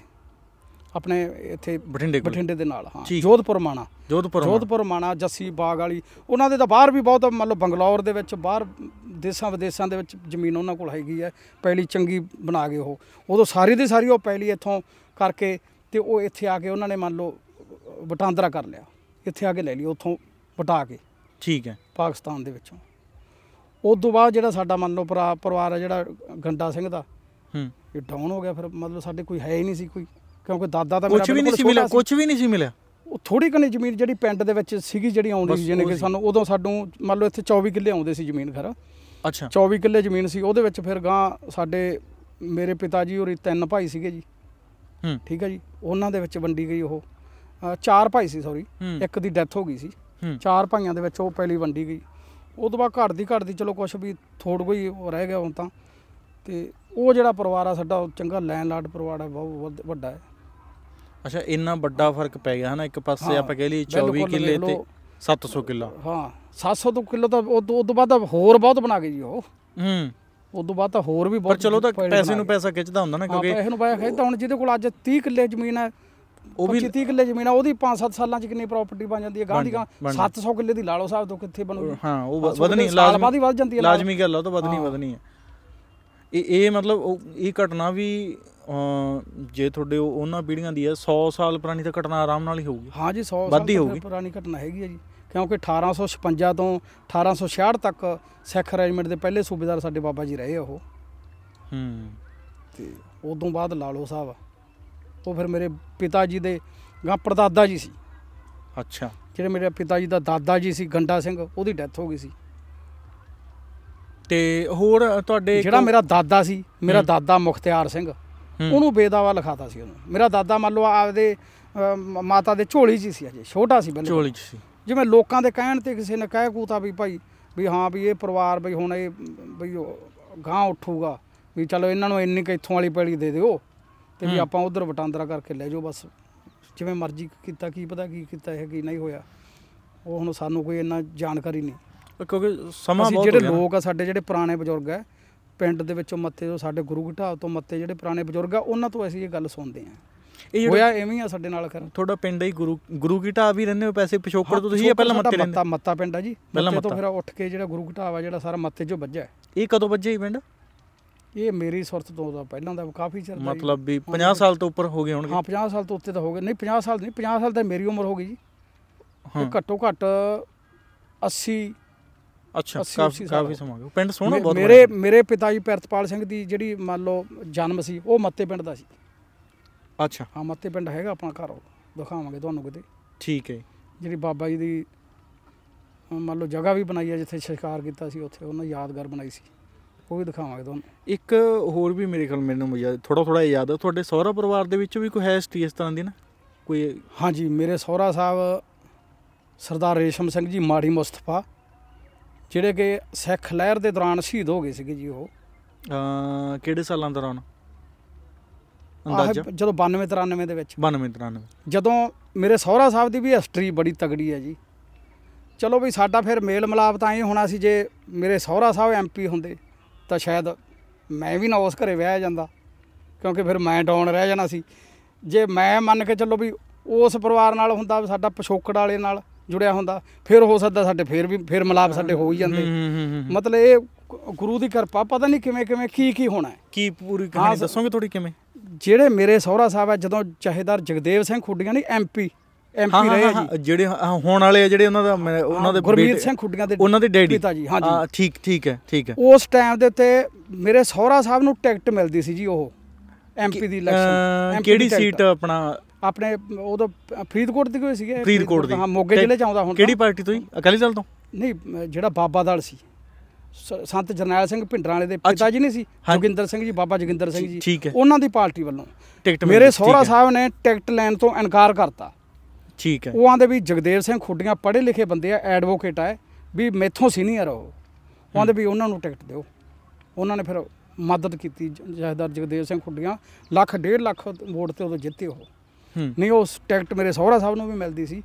ਮੰਨ ਕੇ ਚੱਲੋ ਵੀ ਇੰਨਾ ਉਹਨੇ ਉਹ ਐਡਾ ਤਿਆਗੀ ਬੰਦਾ ਸੀ ਉਹਨੇ ਐਮਪੀ ਦੀ ਟਿਕਟ ਹੀ ਤਿਆਗਤੀ। ਨਹੀਂ ਤਾਂ ਲੋਕ ਤਾਂ ਉਸ ਤੋਂ ਬਾਅਦ ਉਹਨੇ ਆਪਦਾ ਘਰ ਦਾ ਨਹੀਂ ਵੇਖਿਆ ਵੀ ਮੇਰੇ ਛੋਟੇ ਛੋਟੇ ਤਾਂ ਬੱਚੇ ਐ ਵੀ ਯਾਰ ਮੈਂ ਕਿਵੇਂ ਕੀ ਨਹੀਂ ਹੁਣ ਅਗਲਾ ਆਪਦਾ ਵੇਖਦਾ ਠੀਕ ਹੈ ਖਾੜਕੂ ਲਹਿਰ ਦੇ ਵਿੱਚ ਜਦੋਂ ਖਾੜਕੂ ਲਹਿਰਾਂ ਦੇ ਵਿੱਚ ਬਹੁਤ ਲੋਕਾਂ ਨੇ ਪੈਸਾ ਵੀ ਬਹੁਤ ਬਣਾਇਆ। ਇਹ ਨਹੀਂ ਗੱਲ। ਤੇ ਪੈਸਾ ਵੀ ਬਹੁਤ ਬਣਾਇਆ ਗਦਾਰੀਆਂ ਵੀ ਬਹੁਤ ਕੀਤੀਆਂ ਠੀਕ ਹੈ ਜੀ। ਪਰ ਉਸ ਬੰਦੇ ਨੇ 1 ਰੁਪਈਆ ਨਹੀਂ ਬਣਾਇਆ ਆਪਦੇ ਬੱਚਿਆਂ ਦਾ ਜਮਾ ਨਹੀਂ ਸੋਚਿਆ। ਜਿਹੜਾ ਮੇਰਾ ਸਹੁਰੇ ਪਰਿਵਾਰ ਦੇ ਜਿਹੜੇ ਮੇਰੀ ਸਿੰਘਣੀ ਹੈ ਮਤਲਬ ਦੋ ਭੈਣਾਂ ਜੀ ਇਹ ਹੂੰ। ਤੇ ਦੋ ਹੀ ਭਰਾ ਸੀ ਠੀਕ ਹੈ। ਜੀ? ਉਹ ਰੋਲ ਰੋਲ ਕੇ ਪਲਿਆ ਜੀ ਮਗਰੋਂ। ਹੂੰ। ਉਹ ਜਿਹੜਾ ਮੇਰੇ ਸਹੁਰਾ ਪਰਿਵਾਰ ਸੀ ਨਾ ਜਿੱਥੇ ਉਹ ਉਹਨਾਂ ਦਾ ਹੁਣ ਘਰ ਹੈ ਜਿਹੜੀ ਉਦੋਂ ਚੌਂਕੀ ਬੰਦੀ ਸੀ ਜਿਹੜੀ ਠੱਠੀ ਭਾਈ ਚੌਂਕੀ ਬੰਦੀ ਪੁਲਿਸ ਦੀ। ਉਸ ਘਰੇ ਬਣਾਉਂਦੇ ਸੀ। ਅੱਛਾ। ਤੇ ਉਹ ਤਾਂ ਐਮਐਲਏ ਸੀਗਾ ਅਜੈਬ ਸਿੰਘ ਰੌਂਤਾ। ਠੀਕ ਹੈ ਜੀ। ਅਜੈਬ ਸਿੰਘ ਰੌਂਤਾ ਐਮਐਲਏ ਕਿਉਂਕਿ ਮੇਰੇ ਨਨਿਓਰੇ ਆ ਜਿਹੜੇ। ਹਾਂਜੀ। ਮੇਰੇ ਨਨਿਓਰੇ ਪਤਾ ਤੁਹਾਨੂੰ ਨਨਿਓਰੇ ਕਿਹਨੂੰ ਕਹਿੰਦੇ ਮੈਨੂੰ ਜਿਹੜੀ ਤੁਸੀਂ ਦੱਸ ਹੀ ਦਿਓ ਮੈਨੂੰ। ਆਪਦੇ ਘਰ ਵਾਲੀ ਦੇ ਨਾਨਕੇ ਹੁੰਦੇ ਆ। ਠੀਕ ਹੈ ਚਲੋ ਨਵੀਂ ਗੱਲ। ਜਿੱਥੇ ਨਾਨਕੇ ਹੁੰਦੇ ਉਹ ਨਨਿਓਰੇ ਕਹਿੰਦੇ ਆ। ਮੇਰੇ ਨਨਿਓਰੇ ਸੀਗੇ ਉੱਗੋ ਪਿੰਡ ਜੀ। ਉੱਗੋ ਕੇ ਬਰਨਾਲੇ ਤੇ ਚ? ਉੱਗੋ ਪਿੰਡ ਹੀ ਉਹ ਜੈਬ ਸਿੰਘ ਰੌਂਤਾ ਸੀ ਜਿਹੜਾ ਐਮਐਲਏ ਵਿਆਹਿਆ ਸੀ। ਉਹ ਫਿਰ। ਮੇਰੇ ਸਹੁਰੇ ਦੇ ਨਾਲ ਜਾਣ ਪਛਾਣ ਸੀ ਉਹਦੀ। ਹਾਂ। ਉਹਨੂੰ ਪਤਾ ਲੱਗ ਗਿਆ ਵੀ ਯਾਰ ਉਹ ਤਾਂ ਹੁਣ ਪੁਲਿਸ ਨੇ ਚੱਕ ਕੇ ਪਤਾ ਨਹੀਂ ਕਿੱਧਰ ਖਪਾਤਾ ਤੇ ਵੀ ਹੁਣ ਘਰ ਪਰਿਵਾਰ ਤਾਂ ਆਪਾਂ ਨਾ ਉਜੜਨ ਦੇਗੇ ਉਹਨਾਂ ਨੇ ਫਿਰ ਐਸਐਸਪੀ ਨੂੰ ਕਹਿ ਕੇ ਉਹ ਜਿਹੜਾ ਪਰਿਵਾਰ ਆ ਉੱਥੇ ਹੀ ਸੈੱਟ ਕਰਾਇਆ ਵੀ ਤੁਸੀਂ ਇਹ ਪਰਿਵਾਰ ਨੂੰ ਉਠਾਓ ਨਾ ਇੱਥੋਂ। ਠੀਕ ਹੈ। ਪਰ ਮੇਰੇ ਸਹੁਰਾ ਪਰਿਵਾਰ ਦੀ ਕਿਸੇ ਨੇ ਕੋਈ ਉਹਨੇ ਮਦਦ ਨਹੀਂ ਕੀਤੀ। ਹੂੰ। ਉਸੇ ਤਰ੍ਹਾਂ ਬਈ ਮੰਨ ਕੇ ਚੱਲੋ ਵੀ ਸ਼ਹੀਦ ਹੋ ਗਿਆ ਉਹ। ਠੀਕ ਹੈ ਸਿਮਰਜੀਤ ਸਿੰਘ ਜੀ ਮਾਨ ਪਹਿਲਾਂ ਜਦੋਂ ਮੇਰੇ ਸਹੁਰਾ ਸਾਹਿਬ ਬਠਿੰਡੇ ਜੇਲ੍ਹ ਦੇ ਵਿੱਚ ਸੀ ਕੋਲੇ ਬੈਠੇ ਸੀ ਸਿਮਰਜੀਤ ਸਿੰਘ ਮਾਨ ਨੇ ਕਿਹਾ ਸੀਗਾ ਜਹੇਦਾਰ ਜੀ ਡੋਲਿਓ ਨਾ ਤੁਸੀਂ। ਠੀਕ ਹੈ ਤੇ ਜਿਹੜਾ ਤੁਹਾਡਾ ਪਰਿਵਾਰ ਆ ਤੁਹਾਡੇ ਪਰਿਵਾਰ ਦੇ ਸਿਰ ਤੇ ਹੱਥ ਰੱਖੂੰਗਾ ਮੈਂ। ਸਿਮਰਜੀਤ ਸਿੰਘ ਮਾਨ ਜਿੱਦਾਂ ਦਾ ਮੇਰਾ ਸਹੁਰਾ ਸਾਹਿਬ ਸ਼ਹੀਦ ਹੋ ਗਿਆ ਨਾ ਜੀ ਇੱਕ ਦਿਨ ਵੀ ਨਹੀਂ ਉਹਨਾਂ ਦੇ ਘਰੇ ਗਿਆ ਇੱਕ ਦਿਨ ਵੀ। ਮਦਦ ਤਾਂ ਚਲੋ ਦੂਰ ਦੀ ਗੱਲ ਹੈ। ਇੱਕ ਹੌਸਲਾ ਬਹੁਤ ਵੱਡੀ ਚੀਜ਼ ਹੁੰਦੀ ਹੈ ਹੌਸਲਾ ਹੀ ਮਿਲ ਜੇ ਹਨਾ। ਇਹ ਸਚਾਈ ਹੈ ਬਿਲਕੁਲ। ਇਹ ਵੀ ਗੱਲਾਂ ਕਿਤੇ ਨਾ ਕਿਤੇ ਢਾਲ ਆਉਂਦੀਆਂ ਨਾ ਵੀ ਯਾਰ ਅਸੀਂ ਕੀ ਕੀਤਾ ਕੌਮ ਲਈ ਹਨਾ ਤੇ ਸਾਡੇ ਲਈ ਕੌਣ ਆ ਕੇ ਖੜਾ ਅੱਜ ਦਾ ਜ਼ਮਾਨਾ ਕਿਉਂ ਅੱਜ ਕਿਉਂ ਨਹੀਂ ਲੋਕ ਅੱਜ ਹੁਣ ਆਪ ਮੈਨੂੰ ਵੀ ਕਹਿ ਦਿੰਦੇ ਆ ਮੈਨੂੰ ਜਿਹੜੇ ਮੁੰਡੇ ਨਾਲ ਆ ਨਾ ਮੇਰੇ ਜਾਂ ਜਿਹੜੇ ਮੇਰੇ ਪਿੰਡ ਦੇ ਆ ਜਿਹੜੇ ਮੇਰਾ ਸਤਿਕਾਰ ਕਰਦੇ ਆ ਮੱਤੇ ਦੇ ਆ ਕੁਛ ਉਹ ਮੈਨੂੰ ਕਹਿੰਦੇ ਬਾਬਾ ਤੂੰ ਨਾ ਬੋਲਿਆ ਕਰ ਯਾਰ। ਵੀ ਕੋਈ ਫਾਇਦਾ ਨਹੀਂ ਇੱਥੇ ਕੋਈ ਨਹੀਂ ਕਿਸੇ ਦੀ ਸੁਣਦਾ ਵੀ ਤੈਨੂੰ ਮਗਰੋਂ ਕਿਹਨੇ ਲੱਗਣਾ ਤੇਰੇ ਮਗਰ ਜਾਂ ਕਿਵੇਂ ਹੋਣਾ? ਤੇ ਉਹ ਗੱਲ ਹੋ ਹੀ ਪਈ ਹੈ ਕਿਤੇ ਨਾ ਕਿਤੇ। ਜਿਹੜੇ ਹੁਣ ਮੁੰਡੇ ਆ ਜਿਹੜੇ ਹੁਣ ਕਿਉਂ ਨੌਜਵਾਨ ਜਿਹੜੇ ਹੁਣ ਨੌਜਵਾਨ ਇੱਥੇ ਸਚਾਈ ਵਾਲੇ ਪਾਸੇ ਸੰਘਰਸ਼ ਵਾਲੇ ਪਾਸੇ ਆਉਂਦੇ ਨਹੀਂ ਉਹ ਕਿਉਂ ਨਹੀਂ ਚੱਲਦੇ ਉਹ? ਇਸੇ ਕਰਕੇ ਆ ਜਿਹੜੇ ਕੋਈ ਲੀਡਰ ਆ ਜਾਂ ਜਿਹੜੇ ਵੱਡੇ ਬੰਦੇ ਆ ਉਹਨਾਂ ਨੂੰ ਕਲਾਵੇ 'ਚ ਨਹੀਂ ਲੈਂਦੇ ਉਹਨਾਂ ਨੂੰ ਉਹ ਉਹਨਾਂ ਦੇ ਪਿੱਛੋਂ ਥਾਪੀ ਨਹੀਂ ਹੋ ਦਿੰਦੇ। ਉਹਨਾਂ ਦੇ ਨਾਲ ਨਹੀਂ ਜੁੜਦੇ। ਅੱਗੇ ਉਹਨਾਂ ਨੂੰ ਕਰਕੇ ਮਰਾ ਕੇ ਤੇ ਆਪ ਆਪ ਦਾ ਰਸਤਾ ਵਿਹਲਾ ਕਰਕੇ ਆਪ ਕੁਰਸੀ ਲੈ ਲੈਂਦੇ ਉਹ ਲੋਕ।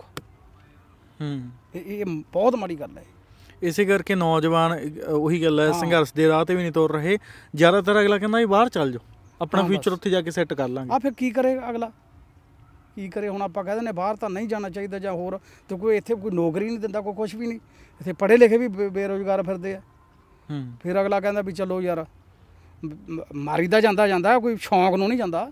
ਹੂੰ। ਠੀਕ ਹੈ ਸ਼ੌਂਕ ਵਾਲੇ ਜਿਹੜੇ ਪੈਸੇ ਵਾਲੇ ਆ ਬੰਦੇ ਪੈਸੇ ਵਾਲਿਆਂ ਨੂੰ ਤਾਂ ਨਹੀਂ ਜਾਣਾ ਚਾਹੀਦਾ ਜਿਹੜਾ ਜਿਹਦਾ ਇੱਥੇ ਸਰਦਾ ਉਹ ਬੇਵਕੂਫ ਆ ਬੰਦੇ ਜੇ ਉਹ ਜਾਂਦੇ ਆ। ਉਹ ਦੂਜਿਆਂ ਦਾ ਵੀ ਅੱਗਾ ਮਾਰਦੇ ਆ ਨੌਜਵਾਨਾਂ ਦਾ। ਹੂੰ। ਉਹਨਾਂ ਵਾਸਤੇ ਬਹੁਤ ਮਾੜੀ ਗੱਲ ਹੈ ਪਰ ਜਿਹੜੇ ਲੋੜਵੰਦ ਆ ਹੁਣ ਜਿਹਦੇ ਕੋਲ 2 ਕਿੱਲੇ ਜ਼ਮੀਨ ਹੈ 1 ਕਿੱਲਾ ਜ਼ਮੀਨ ਹੈ ਉਹ ਅਗਲਾ ਕਹਿੰਦਾ ਯਾਰ ਇੱਥੇ ਹੁਣ ਮੈਂ ਪੜ੍ਹਾਈ ਤੇ ਇੰਨਾ ਖਰਚ ਕਰ ਦੂੰ ਠੀਕ ਹੈ ਉਸ ਤੋਂ ਬਾਅਦ ਮੈਂ ਪੜ੍ਹਾਈ ਤੇ ਖਰਚ ਕਰਤੇ ਤਾਂ ਹੋ ਸਕਦਾ ਮੈਨੂੰ ਨੌਕਰੀ ਮਿਲੇ ਜਾਂ ਨਾ ਮਿਲੇ। ਸਰਕਾਰ ਕਿਹੜੀ ਆ ਉਹ ਕੀ ਹੋਊ ਕੀ ਨਹੀਂ ਹੋਊਗਾ।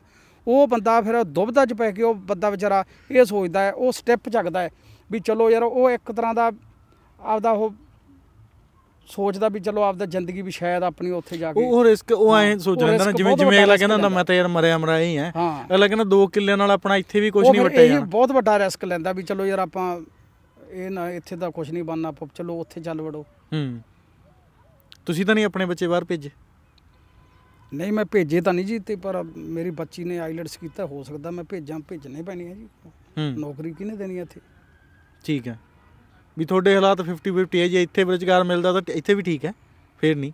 ਪਰ ਜੇ ਇੱਥੇ ਰੋਜ਼ਗਾਰ ਮਿਲਦਾ ਤਾਂ ਠੀਕ ਆ ਪਰ ਬੇਟੀਆਂ ਦਾ ਬੱਚਿਆਂ ਦਾ ਹੁਣ ਕੀ ਪਤਾ ਕੀ ਹੋਊਗਾ ਕੀ ਬਾਕੀ ਨਹੀਂ ਬੱਚਿਆਂ ਦੀ। ਅੱਜ ਕੱਲ ਮਰਜ਼ੀ ਵੀ ਹੈ ਨਾ ਆ- ਆਪਣੀ ਮਰਜ਼ੀ ਵੀ ਹੈ ਨਾ ਇਹ ਵੀ ਗੱਲ ਹੈ ਨਹੀਂ ਬੱਚਿਆਂ ਦੀ ਤਾਂ ਚਲੋ ਨਹੀਂ ਮਰਜ਼ੀ ਜੀ ਬੱਚੇ ਜਿਹੜੇ ਮੇਰੇ ਬੱਚੇ ਤਾਂ ਮੇਰੇ ਖਰ ਕਹਿਣੇ ਦੇ ਵਿੱਚ ਹੀ ਆ ਬੱਚਿਆਂ ਦੀ ਤੇ ਨਹੀਂ ਮਰਜ਼ੀ ਹੁਣ ਅਸੀਂ ਆਪ ਦੀ ਮਰਜ਼ੀ ਨੇ ਕਰਾ ਰਹੇ ਹਾਂ ਕਿਉਂਕਿ ਬੱਚੀ ਬੇਟੀ ਤਾਂ ਤੁਸੀਂ ਵੀ ਜਾਣਦੇ ਆ ਆਪਣੀ ਬੇਟੀ ਕਿੰਨੀ ਕੁ ਉਮਰ ਹੈ ਜਾਂ ਕਿਵੇਂ ਆ ਕਿਸ ਤਰ੍ਹਾਂ ਹੈ।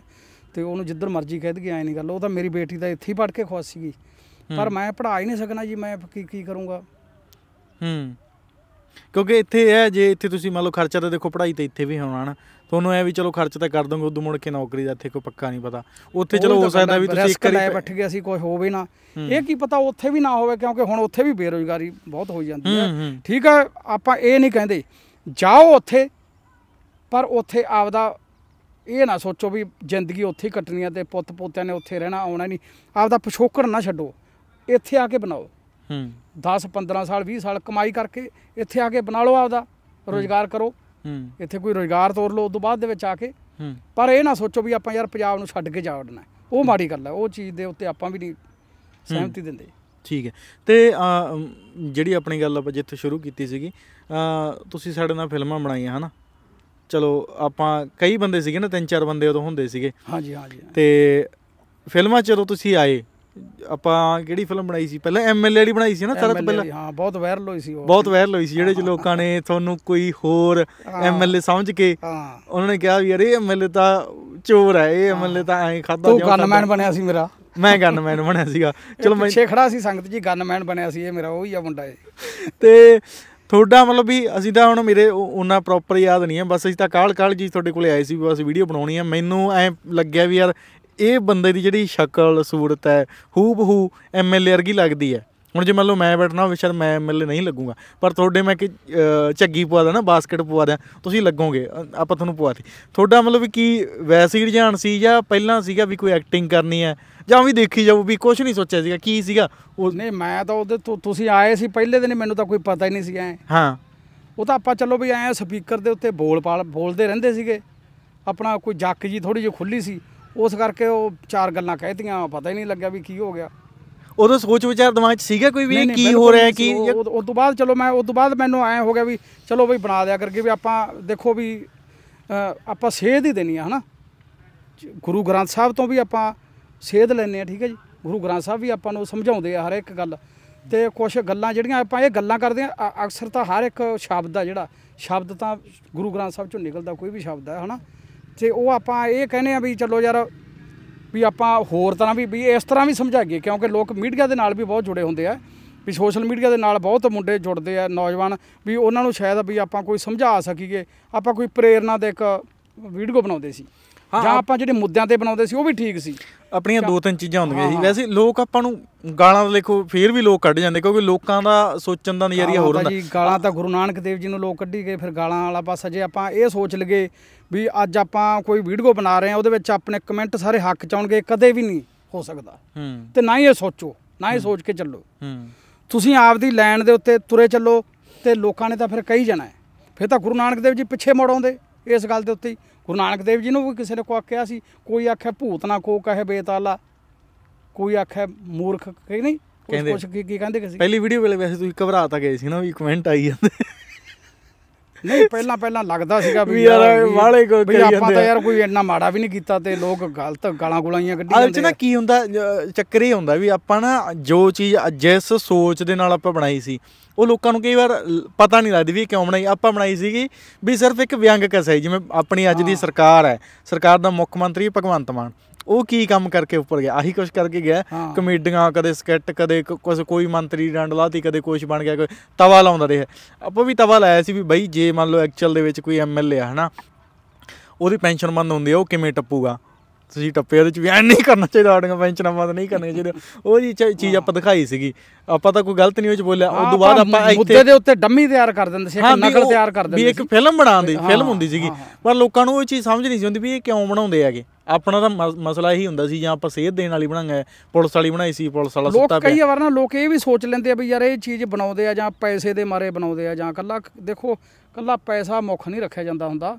ਜੋ ਤੁਸੀਂ ਗੱਲ ਪੈਸੇ ਵਾਲੀ ਤਾਂ ਗੱਲ ਤੁਹਾਡੇ ਚ ਹੈ ਨਹੀਂ ਸੀ। ਉਹ ਉਹ ਤਾਂ ਮੈਂ ਔਨ ਕੈਮਰਾ ਕਹਿਣਾਗਾ ਠੀਕ ਹੈ?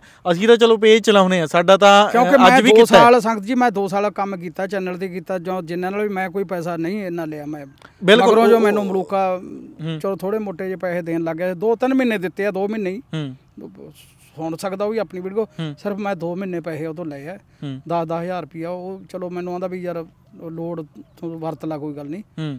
ਤੇ ਮੈਂ ਉਹ ਕੋਈ ਪੈਸਿਆਂ ਦਾ ਆਪਾਂ ਲਾਲਚ ਨਹੀਂ ਕੀਤਾ ਸੀ। ਹਾਲਾਂਕਿ ਮੈਂ ਮੰਨ ਕੇ ਚਲੋ ਵੀ ਐਡਾ ਲੈਣ ਲਾਟ ਵੀ ਨਹੀਂ ਸੀ ਵੀ ਮੈਂ ਪੈਸੇ ਪੈਸੇ ਦੀ ਲੋੜ ਵੀ ਸੀਗੀ। ਹੂੰ। ਪਰ ਆਪਾਂ ਨਹੀਂ ਫੇਰ ਵੀ ਕੀਤਾ ਯਾਰ ਬਈ ਚੱਲ ਕੋਈ ਗੱਲ ਨਹੀਂ।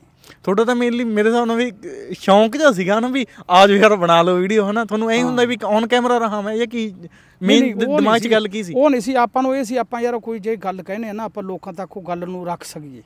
ਆਪਾਂ ਲੋਕਾਂ ਤੱਕ ਆਪਦੀ ਗੱਲ ਪਹੁੰਚਾ ਸਕੀਏ। ਵੀ ਸ਼ਾਇਦ ਕੋਈ ਆਪਾਂ ਆਪਣੀ ਗੱਲ ਸੁਣ ਕੇ ਜਾਂ ਕੋਈ ਸ਼ਾਇਦ ਆਪਣੀ ਗੱਲ ਸੁਣ ਕੇ ਕੋਈ ਬੰਦਾ ਸਮਝ ਜੇ ਜਿਵੇਂ ਹੁਣ ਆਪਾਂ ਅੱਜ ਕੀਤੀਆਂ ਆਪਾਂ ਪਹਿਲਾਂ ਗੱਲਾਂ ਕਰਕੇ ਹਟੇ ਆ ਹਨਾ? ਵੀ ਅੰਨੇ ਭਗਤ ਲੀਡਰਾਂ ਦੇ ਨਾਂ ਬਣੋ ਆਪਣੀ ਕੋਈ ਗੱਲ ਸਮਝ ਜੇ। ਆਪਾਂ ਨੂੰ ਇਹੀ ਮਤਲਬ ਹੁੰਦਾ ਹੈ ਵੀ ਆਪਣੀ ਗੱਲ ਸਮਝ ਕੇ ਅਗਲਾ ਯਾਰ ਆਪਦਾ ਜੀਵਨ ਸੁਧਾਰੇ ਵੀ ਆਪਦਾ ਇਹ ਸੋਚੇ ਉਹ ਵੀ ਮੈਂ ਗਾਂਹ ਜਾ ਕੇ ਲੇਖਾ ਦੇਣਾ ਹੈ ਪਰਮਾਤਮਾ ਨੂੰ। ਠੀਕ ਹੈ? ਵੀ ਮੇਰਾ ਕੀ ਬਣੂਗਾ ਜੇ ਮੈਂ ਮੰਨ ਕੇ ਚੱਲੋ ਵੀ ਗਲਤ ਬੰਦਿਆਂ ਦਾ ਸਾਥ ਦਿੱਤਾ। ਮੇਰਾ ਕੀ ਬਣੂਗਾ? ਹੁਣ ਮੈਨੂੰ ਕਈ ਕਹਿੰਦੇ ਵੀ ਤੇਰੀ ਪਾਰਟੀ ਕਿਹੜੀ ਹੈ? ਹਾਂ ਇਹ ਇਹ ਇਹ ਲੋਕਾਂ ਦਾ ਸਵਾਲ ਆਉਂਦਾ ਜੇ ਆਪਾਂ ਮੰਨ ਲਓ ਸਰਕਾਰ ਦੇ ਖਿਲਾਫ ਪਾਤੀ ਅਗਲਾ ਕੋਈ ਇਹ ਜਾਂਦਾ ਕਾਲੀ ਆ ਜਾਂ ਕਾਂਗਰਸੀ ਹੈ ਜੇ ਕਾਲੀਆਂ ਦੇ ਖਿਲਾਫ ਪਾਤੀ ਅਗਲਾ ਕੋਈ ਜਾਂਦਾ ਇਹ ਝਾੜੀ ਵਾਲਾ ਤੇ ਜਾਂ ਇਹ ਵੀ ਕਾਂਗਰਸੀ ਹੈ ਪਾਰਟੀ ਮੇਰੀ ਕੋਈ ਨਹੀਂ ਨਾ ਕੋਈ ਪਾਰਟੀ ਮਾੜੀ ਹੈ ਤੇ ਨਾ ਕੋਈ ਚੰਗੀ ਹੈ। ਹਾਂ ਇਹ ਤਾਂ ਬਈ ਸਾਡਾ ਕੋਈ ਰਿਹਾ ਹੀ ਨਹੀਂ। ਸਿਰਫ ਕੀ ਹੈ ਲੋਕ ਲੋਕ ਵੇਖੋ ਆਪਾਂ ਇਹ ਵੇਖੋ ਵੀ ਆਪਣੇ ਹਲਕੇ ਦੇ ਵਿੱਚ ਕੋਈ ਐਮਐਲਏ ਬੰਦਾ ਖੜਿਆ ਹੈ ਵੀ ਐਮਐਲਏ ਬੰਦਾ ਉਹ ਚੰਗਾ ਹੈ। ਵੀ ਹੂੰ। ਉਹ ਐਮਐਲਏ ਮੰਨ ਲਓ ਕਿਹੋ ਜਿਹਾ ਬੰਦਾ ਹੈ ਉਹਨੂੰ ਪਾਰਟੀ ਨਾਲ ਨਾ ਛੇਤੀ ਆਪਾਂ ਸੋਚੋ ਵੀ ਕਿਹੜੀ ਪਾਰਟੀ ਨਾਲ ਪਰ ਜੁੜਿਆ ਆਪਣੀ ਉਹ। ਦਿੱਕਤ ਹੀ ਇਹ ਆਪਣੇ ਬੰਦਾ ਤਾਂ ਵੇਖਦੇ ਹੀ ਨਹੀਂ ਆਪਾਂ ਪਾਰਟੀ ਦੇ ਮਗਰ ਵੋਟ। ਪਾਉਣੇ ਆਪਾਂ ਤੁਸੀਂ ਯਕੀਨ ਇਹ- ਇਹ- ਮੰਨਿਓ ਗੱਲ ਗਲਤ ਹੈ। ਆਪਣੇ 92 ਐਮਐਲਏ ਬਣੇ ਆ 92 ਦੇ ਵਿੱਚੋਂ 20 25 ਕ ਹੋਣਗੇ ਵੱਧ ਤੋਂ ਵੱਧ ਜਿਹੜੇ ਆਪਦੇ ਨਾਮ ਤੇ ਬਣੇ ਆ ਬਾਕੀ ਸਿਰਫ ਭਗਵੰਤ ਮਾਨ ਦੇ ਮੂੰਹ ਨੂੰ ਬਣੇ ਆ ਭਗਵੰਤ ਮਾਨ ਦੇ ਨਾਂ ਤੇ ਬਣੇ। ਸਾਡੇ ਆਪਦੇ ਹਲਕੇ ਦੇ ਵਿੱਚ ਲੋਕ ਇਹ ਗੱਲ ਕਹਿੰਦੇ ਆ ਵੀ ਅਸੀਂ ਇਹਨੂੰ ਵੋਟ ਨਹੀਂ ਪਾਈ ਅਸੀਂ ਤਾਂ ਭਗਵੰਤ ਮਾਨ ਨੂੰ ਵੋਟ ਪਾਈ ਆ ਅਗਲੇ ਪਹਿਲਾਂ ਨਾਲੇ ਕਹਿੰਦੇ ਸੀ ਕਹਿੰਦੇ ਇਹ ਬੰਦਾ ਹੈ ਨਹੀਂ ਕੰਮ ਦਾ ਕਹਿੰਦੇ ਸੀ ਸਾਡੇ ਹਲਕੇ ਦੇ ਵਿੱਚ ਅੱਜ ਵੀ ਪੁੱਛੋਗੇ ਨਾ ਲੋਕ ਕਹਿੰਦੇ ਵੀ ਬੰਦਾ ਇਹ ਹੈ ਨਹੀਂ ਕੰਮ ਦਾ ਪਰ ਪਤਾ ਵੀ ਹੈ ਵੀ ਇਹਨੇ ਕੰਮ ਨਹੀਂ ਕਰਨੇ ਪਰ ਕਹਿੰਦੇ ਸਰਕਾਰ ਬਣਾਉਣੀ ਆ ਨਾ ਲੋਕਾਂ ਨੇ ਤਾਂ ਜਿਤਾਤੇ। ਹੁਣ ਇਹ ਚੈਨਲ ਤੋਂ ਬੇਨਤੀ ਕਰਦੇ ਆਂ ਵੀ ਮੁੱਖ ਮੰਤਰੀ ਸਾਹਿਬ ਵੀ ਮਹਾਰਾਜ ਤੋਂ ਡਰ ਕੇ ਬੰਦੇ ਨੂੰ ਕੰਮ ਕਰਨਾ ਚਾਹੀਦਾ ਵੀ ਚਲੋ ਤੁਸੀਂ ਵਧੀਆ ਕੰਮ ਕਰੋ। ਹਾਂ ਵੀ ਵਧੀਆ ਕੰਮ ਕਰ ਲਓ ਇਸ ਤੋਂ ਬਾਅਦ ਕੋਈ ਹੋਰ ਚੰਗੇ ਕੰਮ ਕਰਕੇ ਦਿਖਾ ਦਿਓ ਤੁਸੀਂ ਪੰਜ ਸੱਤ ਕੰਮ ਵਧੀਆ ਕਰਕੇ ਦਿਖਾ ਦਿਓ ਤਾਂ ਤੁਹਾਡੀ ਫੇਰ ਸਰਕਾਰ ਆ ਜਾਊਗੀ ਤੇ ਨਹੀਂ ਲੋਕਾਂ ਦਾ ਕੀ ਆ ਫਿਰ ਲੋਕ ਤਾਂ ਮੰਨ ਕੇ ਚੱਲੋ ਵੀ ਉਲਝਣਾ ਚ ਪਏ ਵੀ ਆ। ਹੂੰ। ਹੁਣ ਲੋਕ ਸੂਤੇ ਫਸੇ ਆ ਹਰ ਇੱਕ ਪਾਰਟੀ ਤੋਂ ਲੋਕ ਅੱਕੇ ਪਏ ਆ। ਅੱਕੇ ਪਏ ਅੱਕੇ ਪਏ। ਤੇ ਹੁਣ ਜੇ ਫਿਲਮਾਂ ਦੀ ਆਪਾਂ ਗੱਲ ਕਰੀਏ ਨਾ ਆਪਾਂ ਪਹਿਲਾਂ ਹੀ ਬਣਾਉਂਦੇ ਰਹੇ ਚਲੋ ਆਪਣਾ ਸਾਲ ਭਰ ਬੰਦ ਰਿਹਾ ਸਿਸਟਮ ਮੈਥੋਂ ਵੀ ਨਹੀਂ ਆਏਗਾ ਚਲੋ ਸਾਰਾ ਸਿਸਟਮ ਹੋ ਜਾਂਦੀਆਂ ਗੱਲਾਂ। ਆਪਾਂ ਦੁਬਾਰੇ ਤੋਂ ਹੁਣ ਸ਼ੁਰੂ ਕਰ ਸਕਦੇ ਹਾਂ? ਵੀ ਬਣਾਇਆ ਕਰੀਏ ਫਿਲਮ? ਦੇਖੋ ਜੀ ਜੇ ਲੋਕ ਸੰਗਤ ਚਾਹੂਗੀ ਲੋਕ ਚਾਹਣਗੇ। ਲੋਕ ਤਾਂ ਚਾਹੁੰਦੇ ਹੈਗੇ ਆ। ਮੈਨੂੰ ਵੀ ਫੋਨ ਆਉਂਦੇ ਰਹਿੰਦੇ ਸ਼ਾਇਦ ਤੁਹਾਨੂੰ ਵੀ ਆ। ਆਉਂਦੇ ਰਹਿਣਗੇ। ਤੇ ਆਪਾਂ ਐਂਟਰਟੇਨਮੈਂਟ ਵਾਸਤੇ ਵਧੀਆ ਕੋਈ ਚੰਗੀਆਂ ਵਿਸ਼ੇ ਵਾਲੀਆਂ ਗੱਲਾਂ ਲਿਆ ਕੇ ਮੂਹਰੇ ਰੱਖਾਂਗੇ ਆਪਾਂ ਇਹ ਜੇ ਇਹ ਗੱਲ ਕਲੀਅਰ ਕਰ ਦਈਏ ਨਾ ਜੇ ਆਪਾਂ ਪੋਡਕਾਸਟ ਹੁਣ ਹੁਣ ਕੋਈ ਆਪਣੇ ਦਿਮਾਗ 'ਚ ਕੋਈ ਮੁੱਦਾ ਨਹੀਂ ਚੱਲ ਰਿਹਾ। ਕੱਲ ਨੂੰ ਕਿਹੜਾ ਮੁੱਦਾ ਆਪਾਂ ਨੂੰ ਕੁਝ ਨਹੀਂ ਪਤਾ ਨਾ। ਅੱਜ ਆਪਾਂ ਪੋਡਕਾਸਟ ਦੇ ਵਿੱਚ ਹੀ ਲੋਕਾਂ ਨੂੰ ਇਹ ਗੱਲ ਕਲੀਅਰ ਕਰ ਦਿੰਨੇ ਵੀ ਆ ਸਾਡੇ ਜੀ ਕੋਈ ਵੀ ਮੁੱਦਾ ਹੁੰਦਾ ਸੀ ਉਹ ਤੇ ਵੀਡੀਓ ਬਣਾ ਸਕਦੇ ਹਾਂ। ਅਸੀਂ ਕਿਸੇ ਪਾਰਟੀ ਦੇ ਨਹੀਂ ਹਨਾ? ਵੀ ਕਈ ਰਿਕੇ ਨੂੰ ਲੱਗੇ ਨਹੀਂ, ਤਾਂ ਆਹ ਪਾਰਟੀ ਵੱਲੋਂ ਕਰਦੇ ਆ ਉਹ ਸਾਡਾ ਨਹੀਂ ਜਾਂ ਜੇ ਸਿਸਟਮ ਹੈਗਾ। ਆਪਾਂ ਇੱਕ ਪਾਰ ਕਿਸੇ ਪਾਰਟੀ ਨੂੰ ਮੁੱਖ ਰੱਖ ਕੇ ਚੱਲਾਂਗੇ ਨਾ ਦੂਜੀਆਂ ਪਾਰਟੀਆਂ ਵਾਲੇ ਆਪਣੇ ਤੇ ਔਖੇ ਹੋ ਜਾਣਗੇ ਮੌਜੂਦਾ। ਪਾਰਟੀ ਵੀ ਔਖੀ ਹੋ ਜਾਊਗੀ ਜੇ ਆਪਾਂ ਸਹੀ ਗੱਲ ਰੱਖਾਂਗੇ ਆਪਾਂ ਮੰਨ ਕੇ ਚੱਲੋ ਆਪਾਂ ਕੋਈ ਸੁਝਾਅ ਦਿੰਨੇ ਆ ਇਹ ਆਪਣਾ ਸੁਝਾਅ ਹੁੰਦਾ ਹੈ। ਜਿਹੜੀਆਂ ਆਪਾਂ ਵੀਡੀਓ ਬਣਾਉਣੇ ਨਾ ਐਂਟਰਟੇਨਮੈਂਟ ਤੇ ਕਰਦੇ ਆ ਇਹ ਇੱਕ ਤਰ੍ਹਾਂ ਦਾ ਸੁਝਾਅ ਹੁੰਦਾ ਹੈ ਵੀ ਉਹ ਸੁਝਾਅ ਦੇ ਨਾਲ ਜੇ ਆ ਉਹ ਆਪਣੇ ਸੁਝਾਅ ਨੂੰ ਵਰਤ ਕੇ ਜੇ ਉਹ ਆਪਣੇ ਸੁਝਾਅ ਨੂੰ ਵਰਤ ਕੇ ਕੋਈ ਐਮਐਲਏ ਕੋਈ ਚੇਅਰਮੈਨ ਠੀਕ ਹੈ ਕੋਈ ਪੁਲਿਸ ਵਾਲਾ ਕੋਈ ਮੁੱਖ ਮੰਤਰੀ ਉਹ ਆਪਣਾ ਸੁਝਾਅ ਵਰਤ ਕੇ ਉਹ ਅਗਲਾ ਸੋਚ ਲੇ ਯਾਰ ਚੱਲ ਆਪਾਂ ਹਾਂ ਚੰਗਾ ਕਰ ਲਓ। ਤੇ ਉਹਦਾ ਹੀ ਫਾਇਦਾ ਹੈ। ਹੂੰ। ਆਪਣਾ ਨਹੀਂ ਫਾਇਦਾ ਉਹਦਾ ਹੀ ਫਾਇਦਾ ਹੈ। ਜੇ ਸਰਕਾਰ ਹੈ ਸਰਕਾਰ ਆਪਾਂ ਸੁਝਾਅ ਦੇਤਾ ਮੰਨ ਕੇ ਚਲੋ ਆਪਾਂ ਸੁਝਾਅ ਦੇਣਾ ਦੇਣਾ ਕੋਈ ਵੀ ਆਪਾਂ ਸੁਝਾਅ ਦੇਤਾ ਉਹ ਸੁਝਾਅ ਨੂੰ ਅਪਣਾ ਕੇ ਸਰਕਾਰ ਜਾਂ ਕੋਈ ਐਮਐਲਏ ਚੇਅਰਮੈਨ ਉਹ ਗੱਲ ਕਰ ਲੈਂਦਾ ਹੈ ਤਾਂ ਉਹਦਾ ਉਹਦਾ ਫਾਇਦਾ ਹੈ। ਹੂੰ। ਆਪਣਾ ਨਹੀਂ ਉਹਦਾ ਉਹ ਚ ਫਾਇਦਾ ਵੈਸੇ ਆਪਾਂ ਉਹਦੇ ਨਾਲ ਹੋਰ ਲੋਕ ਜੁੜਨਗੇ ਉਹ ਚੰਗਾ ਕਰੂਗਾ ਤਾਂ। ਆਪਾਂ ਵੈਸੇ ਲੋਕਾਂ ਨੂੰ ਦੱਸਿਓ ਆਪਾਂ ਕਿਸੇ ਪਾਰਟੀ ਦੇ ਹੈਗੇ ਆ ਕਿ ਮਿਕਸ ਆ ਵੀ ਜਿਹੜਾ ਵੀ ਆਪਾਂ ਨੂੰ ਗੱਲ ਚੰਗੀ ਲੱਗੀ ਆਪਾਂ ਚੰਗੀ ਨਹੀਂ ਕੀਤੀ ਆਪਾਂ ਪਾਰਟੀ ਦੇ ਕੋਈ ਨਹੀਂ ਜੀ ਮਿਕਸ ਹੀ ਹੈ। ਜਾਂ ਮੇਰੇ ਬਾਰੇ ਵੀ ਤੁਹਾਨੂੰ ਪਤਾ ਵੀ ਦੱਸ ਦਿਓ ਮੈਂ ਕਿਸੇ ਪਾਰਟੀ ਦਾ ਤਾਂ। ਨਹੀਂ ਬਿਲਕੁਲ ਨਹੀਂ ਮੈਂ ਵੇਖਿਆ ਨਹੀਂ ਤੁਹਾਨੂੰ ਕਿਸੇ ਪਾਰਟੀ ਦੇ ਨਾਲ। ਹਾਂ ਕਿਉਂਕਿ ਆਪਣਾ ਇਹੀ ਪਾਰਟੀ ਨਾਲ ਅਟੈਚ ਨਹੀਂ ਮੈਂ ਵੇਖਿਆ ਤੁਹਾਨੂੰ। ਕਿਉਂਕਿ ਆਪਣਾ ਇਹ ਚੰਗੀ ਗੱਲ ਨੂੰ ਚੰਗੀ ਕਹਾਂਗੇ। ਗਲਤ ਨੂੰ ਗਲਤ ਕਹਾਂਗੇ ਬੇਸ਼ੱਕ ਜਿਹੜੀ ਮਰਜ਼ੀ ਪਰ ਪਾਰਟੀ ਜਿਹੜਾ ਮਰਜ਼ੀ ਆਪਾਂ ਵੀ ਮੈਂ ਵੀ ਇਸ ਗੱਲ ਦਾ ਇਸ ਗੱਲ ਦੇ ਕਰਕੇ ਜੁੜਿਆ ਸੀ। ਹੂੰ। ਕਿਉਂਕਿ ਨਿਰਪੱਖ ਹੋਣੀ ਚਾਹੀਦੀ ਦੇਖੋ ਗੱਲ। ਤੇ ਆਪਣੀ ਇਹੀ ਚੀਜ਼ ਆ ਵੀ ਨਿਰਪੱਖ ਹੈ। ਕਿਸੇ ਨੂੰ ਉਹ ਲੱਗਦੀ ਆ ਹਨਾ ਤਾਂ ਉਹ ਆਪਣਾ ਸਾਰਾ ਪੇਜ ਚੈੱਕ ਕਰੇ ਉਹਨੂੰ ਪਤਾ ਲੱਗ ਕੱਲ ਨੂੰ ਜੂ। ਹੁਣ ਮੰਨ ਕੇ ਚੱਲੋ ਕੱਲ ਨੂੰ ਮੁੱਖ ਮੰਤਰੀ ਆ ਭਗਵੰਤ ਮਾਨ।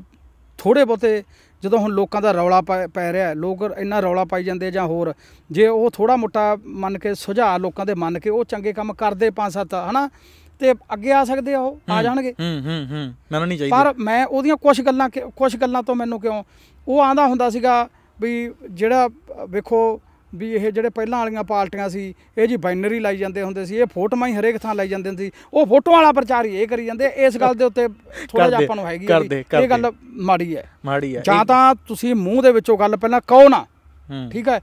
ਜਾਂ ਗੱਲ ਉਹੋ ਜੀ ਕਰੋ ਜਿਹੜੀ ਕੱਲ ਨੂੰ ਆਪਾਂ ਨੂੰ ਉਹ ਲੈਣੀ ਦੇਣੀ ਨਾ ਪਵੇ। ਕੱਲ ਨੂੰ ਅਗਲਾ ਆਪਣੀ ਵੀਡੀਓ ਚੱਕ ਕੇ ਨਾ ਪਾ ਦੇ ਅਗਲਾ ਕਵੇ ਕੱਲ ਤਾਂ ਤੂੰ ਆਹ ਕਹੀ ਜਾਂਦਾ ਸੀ ਅੱਜ ਤੁਸੀਂ ਆਹ ਕਰ ਰਹੇ ਆ ਪਰ ਲੀਡਰ ਹੀ ਕੰਮ ਕਰਦੇ ਹੀ ਲੀਡਰ ਹੁਣ ਗੱਪੀ ਹੁੰਦੇ ਪਰਾਲੀ ਆ ਦੇ ਮੁੱਦੇ ਤੇ ਵੀ ਭਗਵੰਤ ਮਾਨ ਦੀ ਇੱਕ ਪਿਛਲੀ ਵੀਡੀਓ ਆਈ ਜਾਂਦੀ ਹੈ।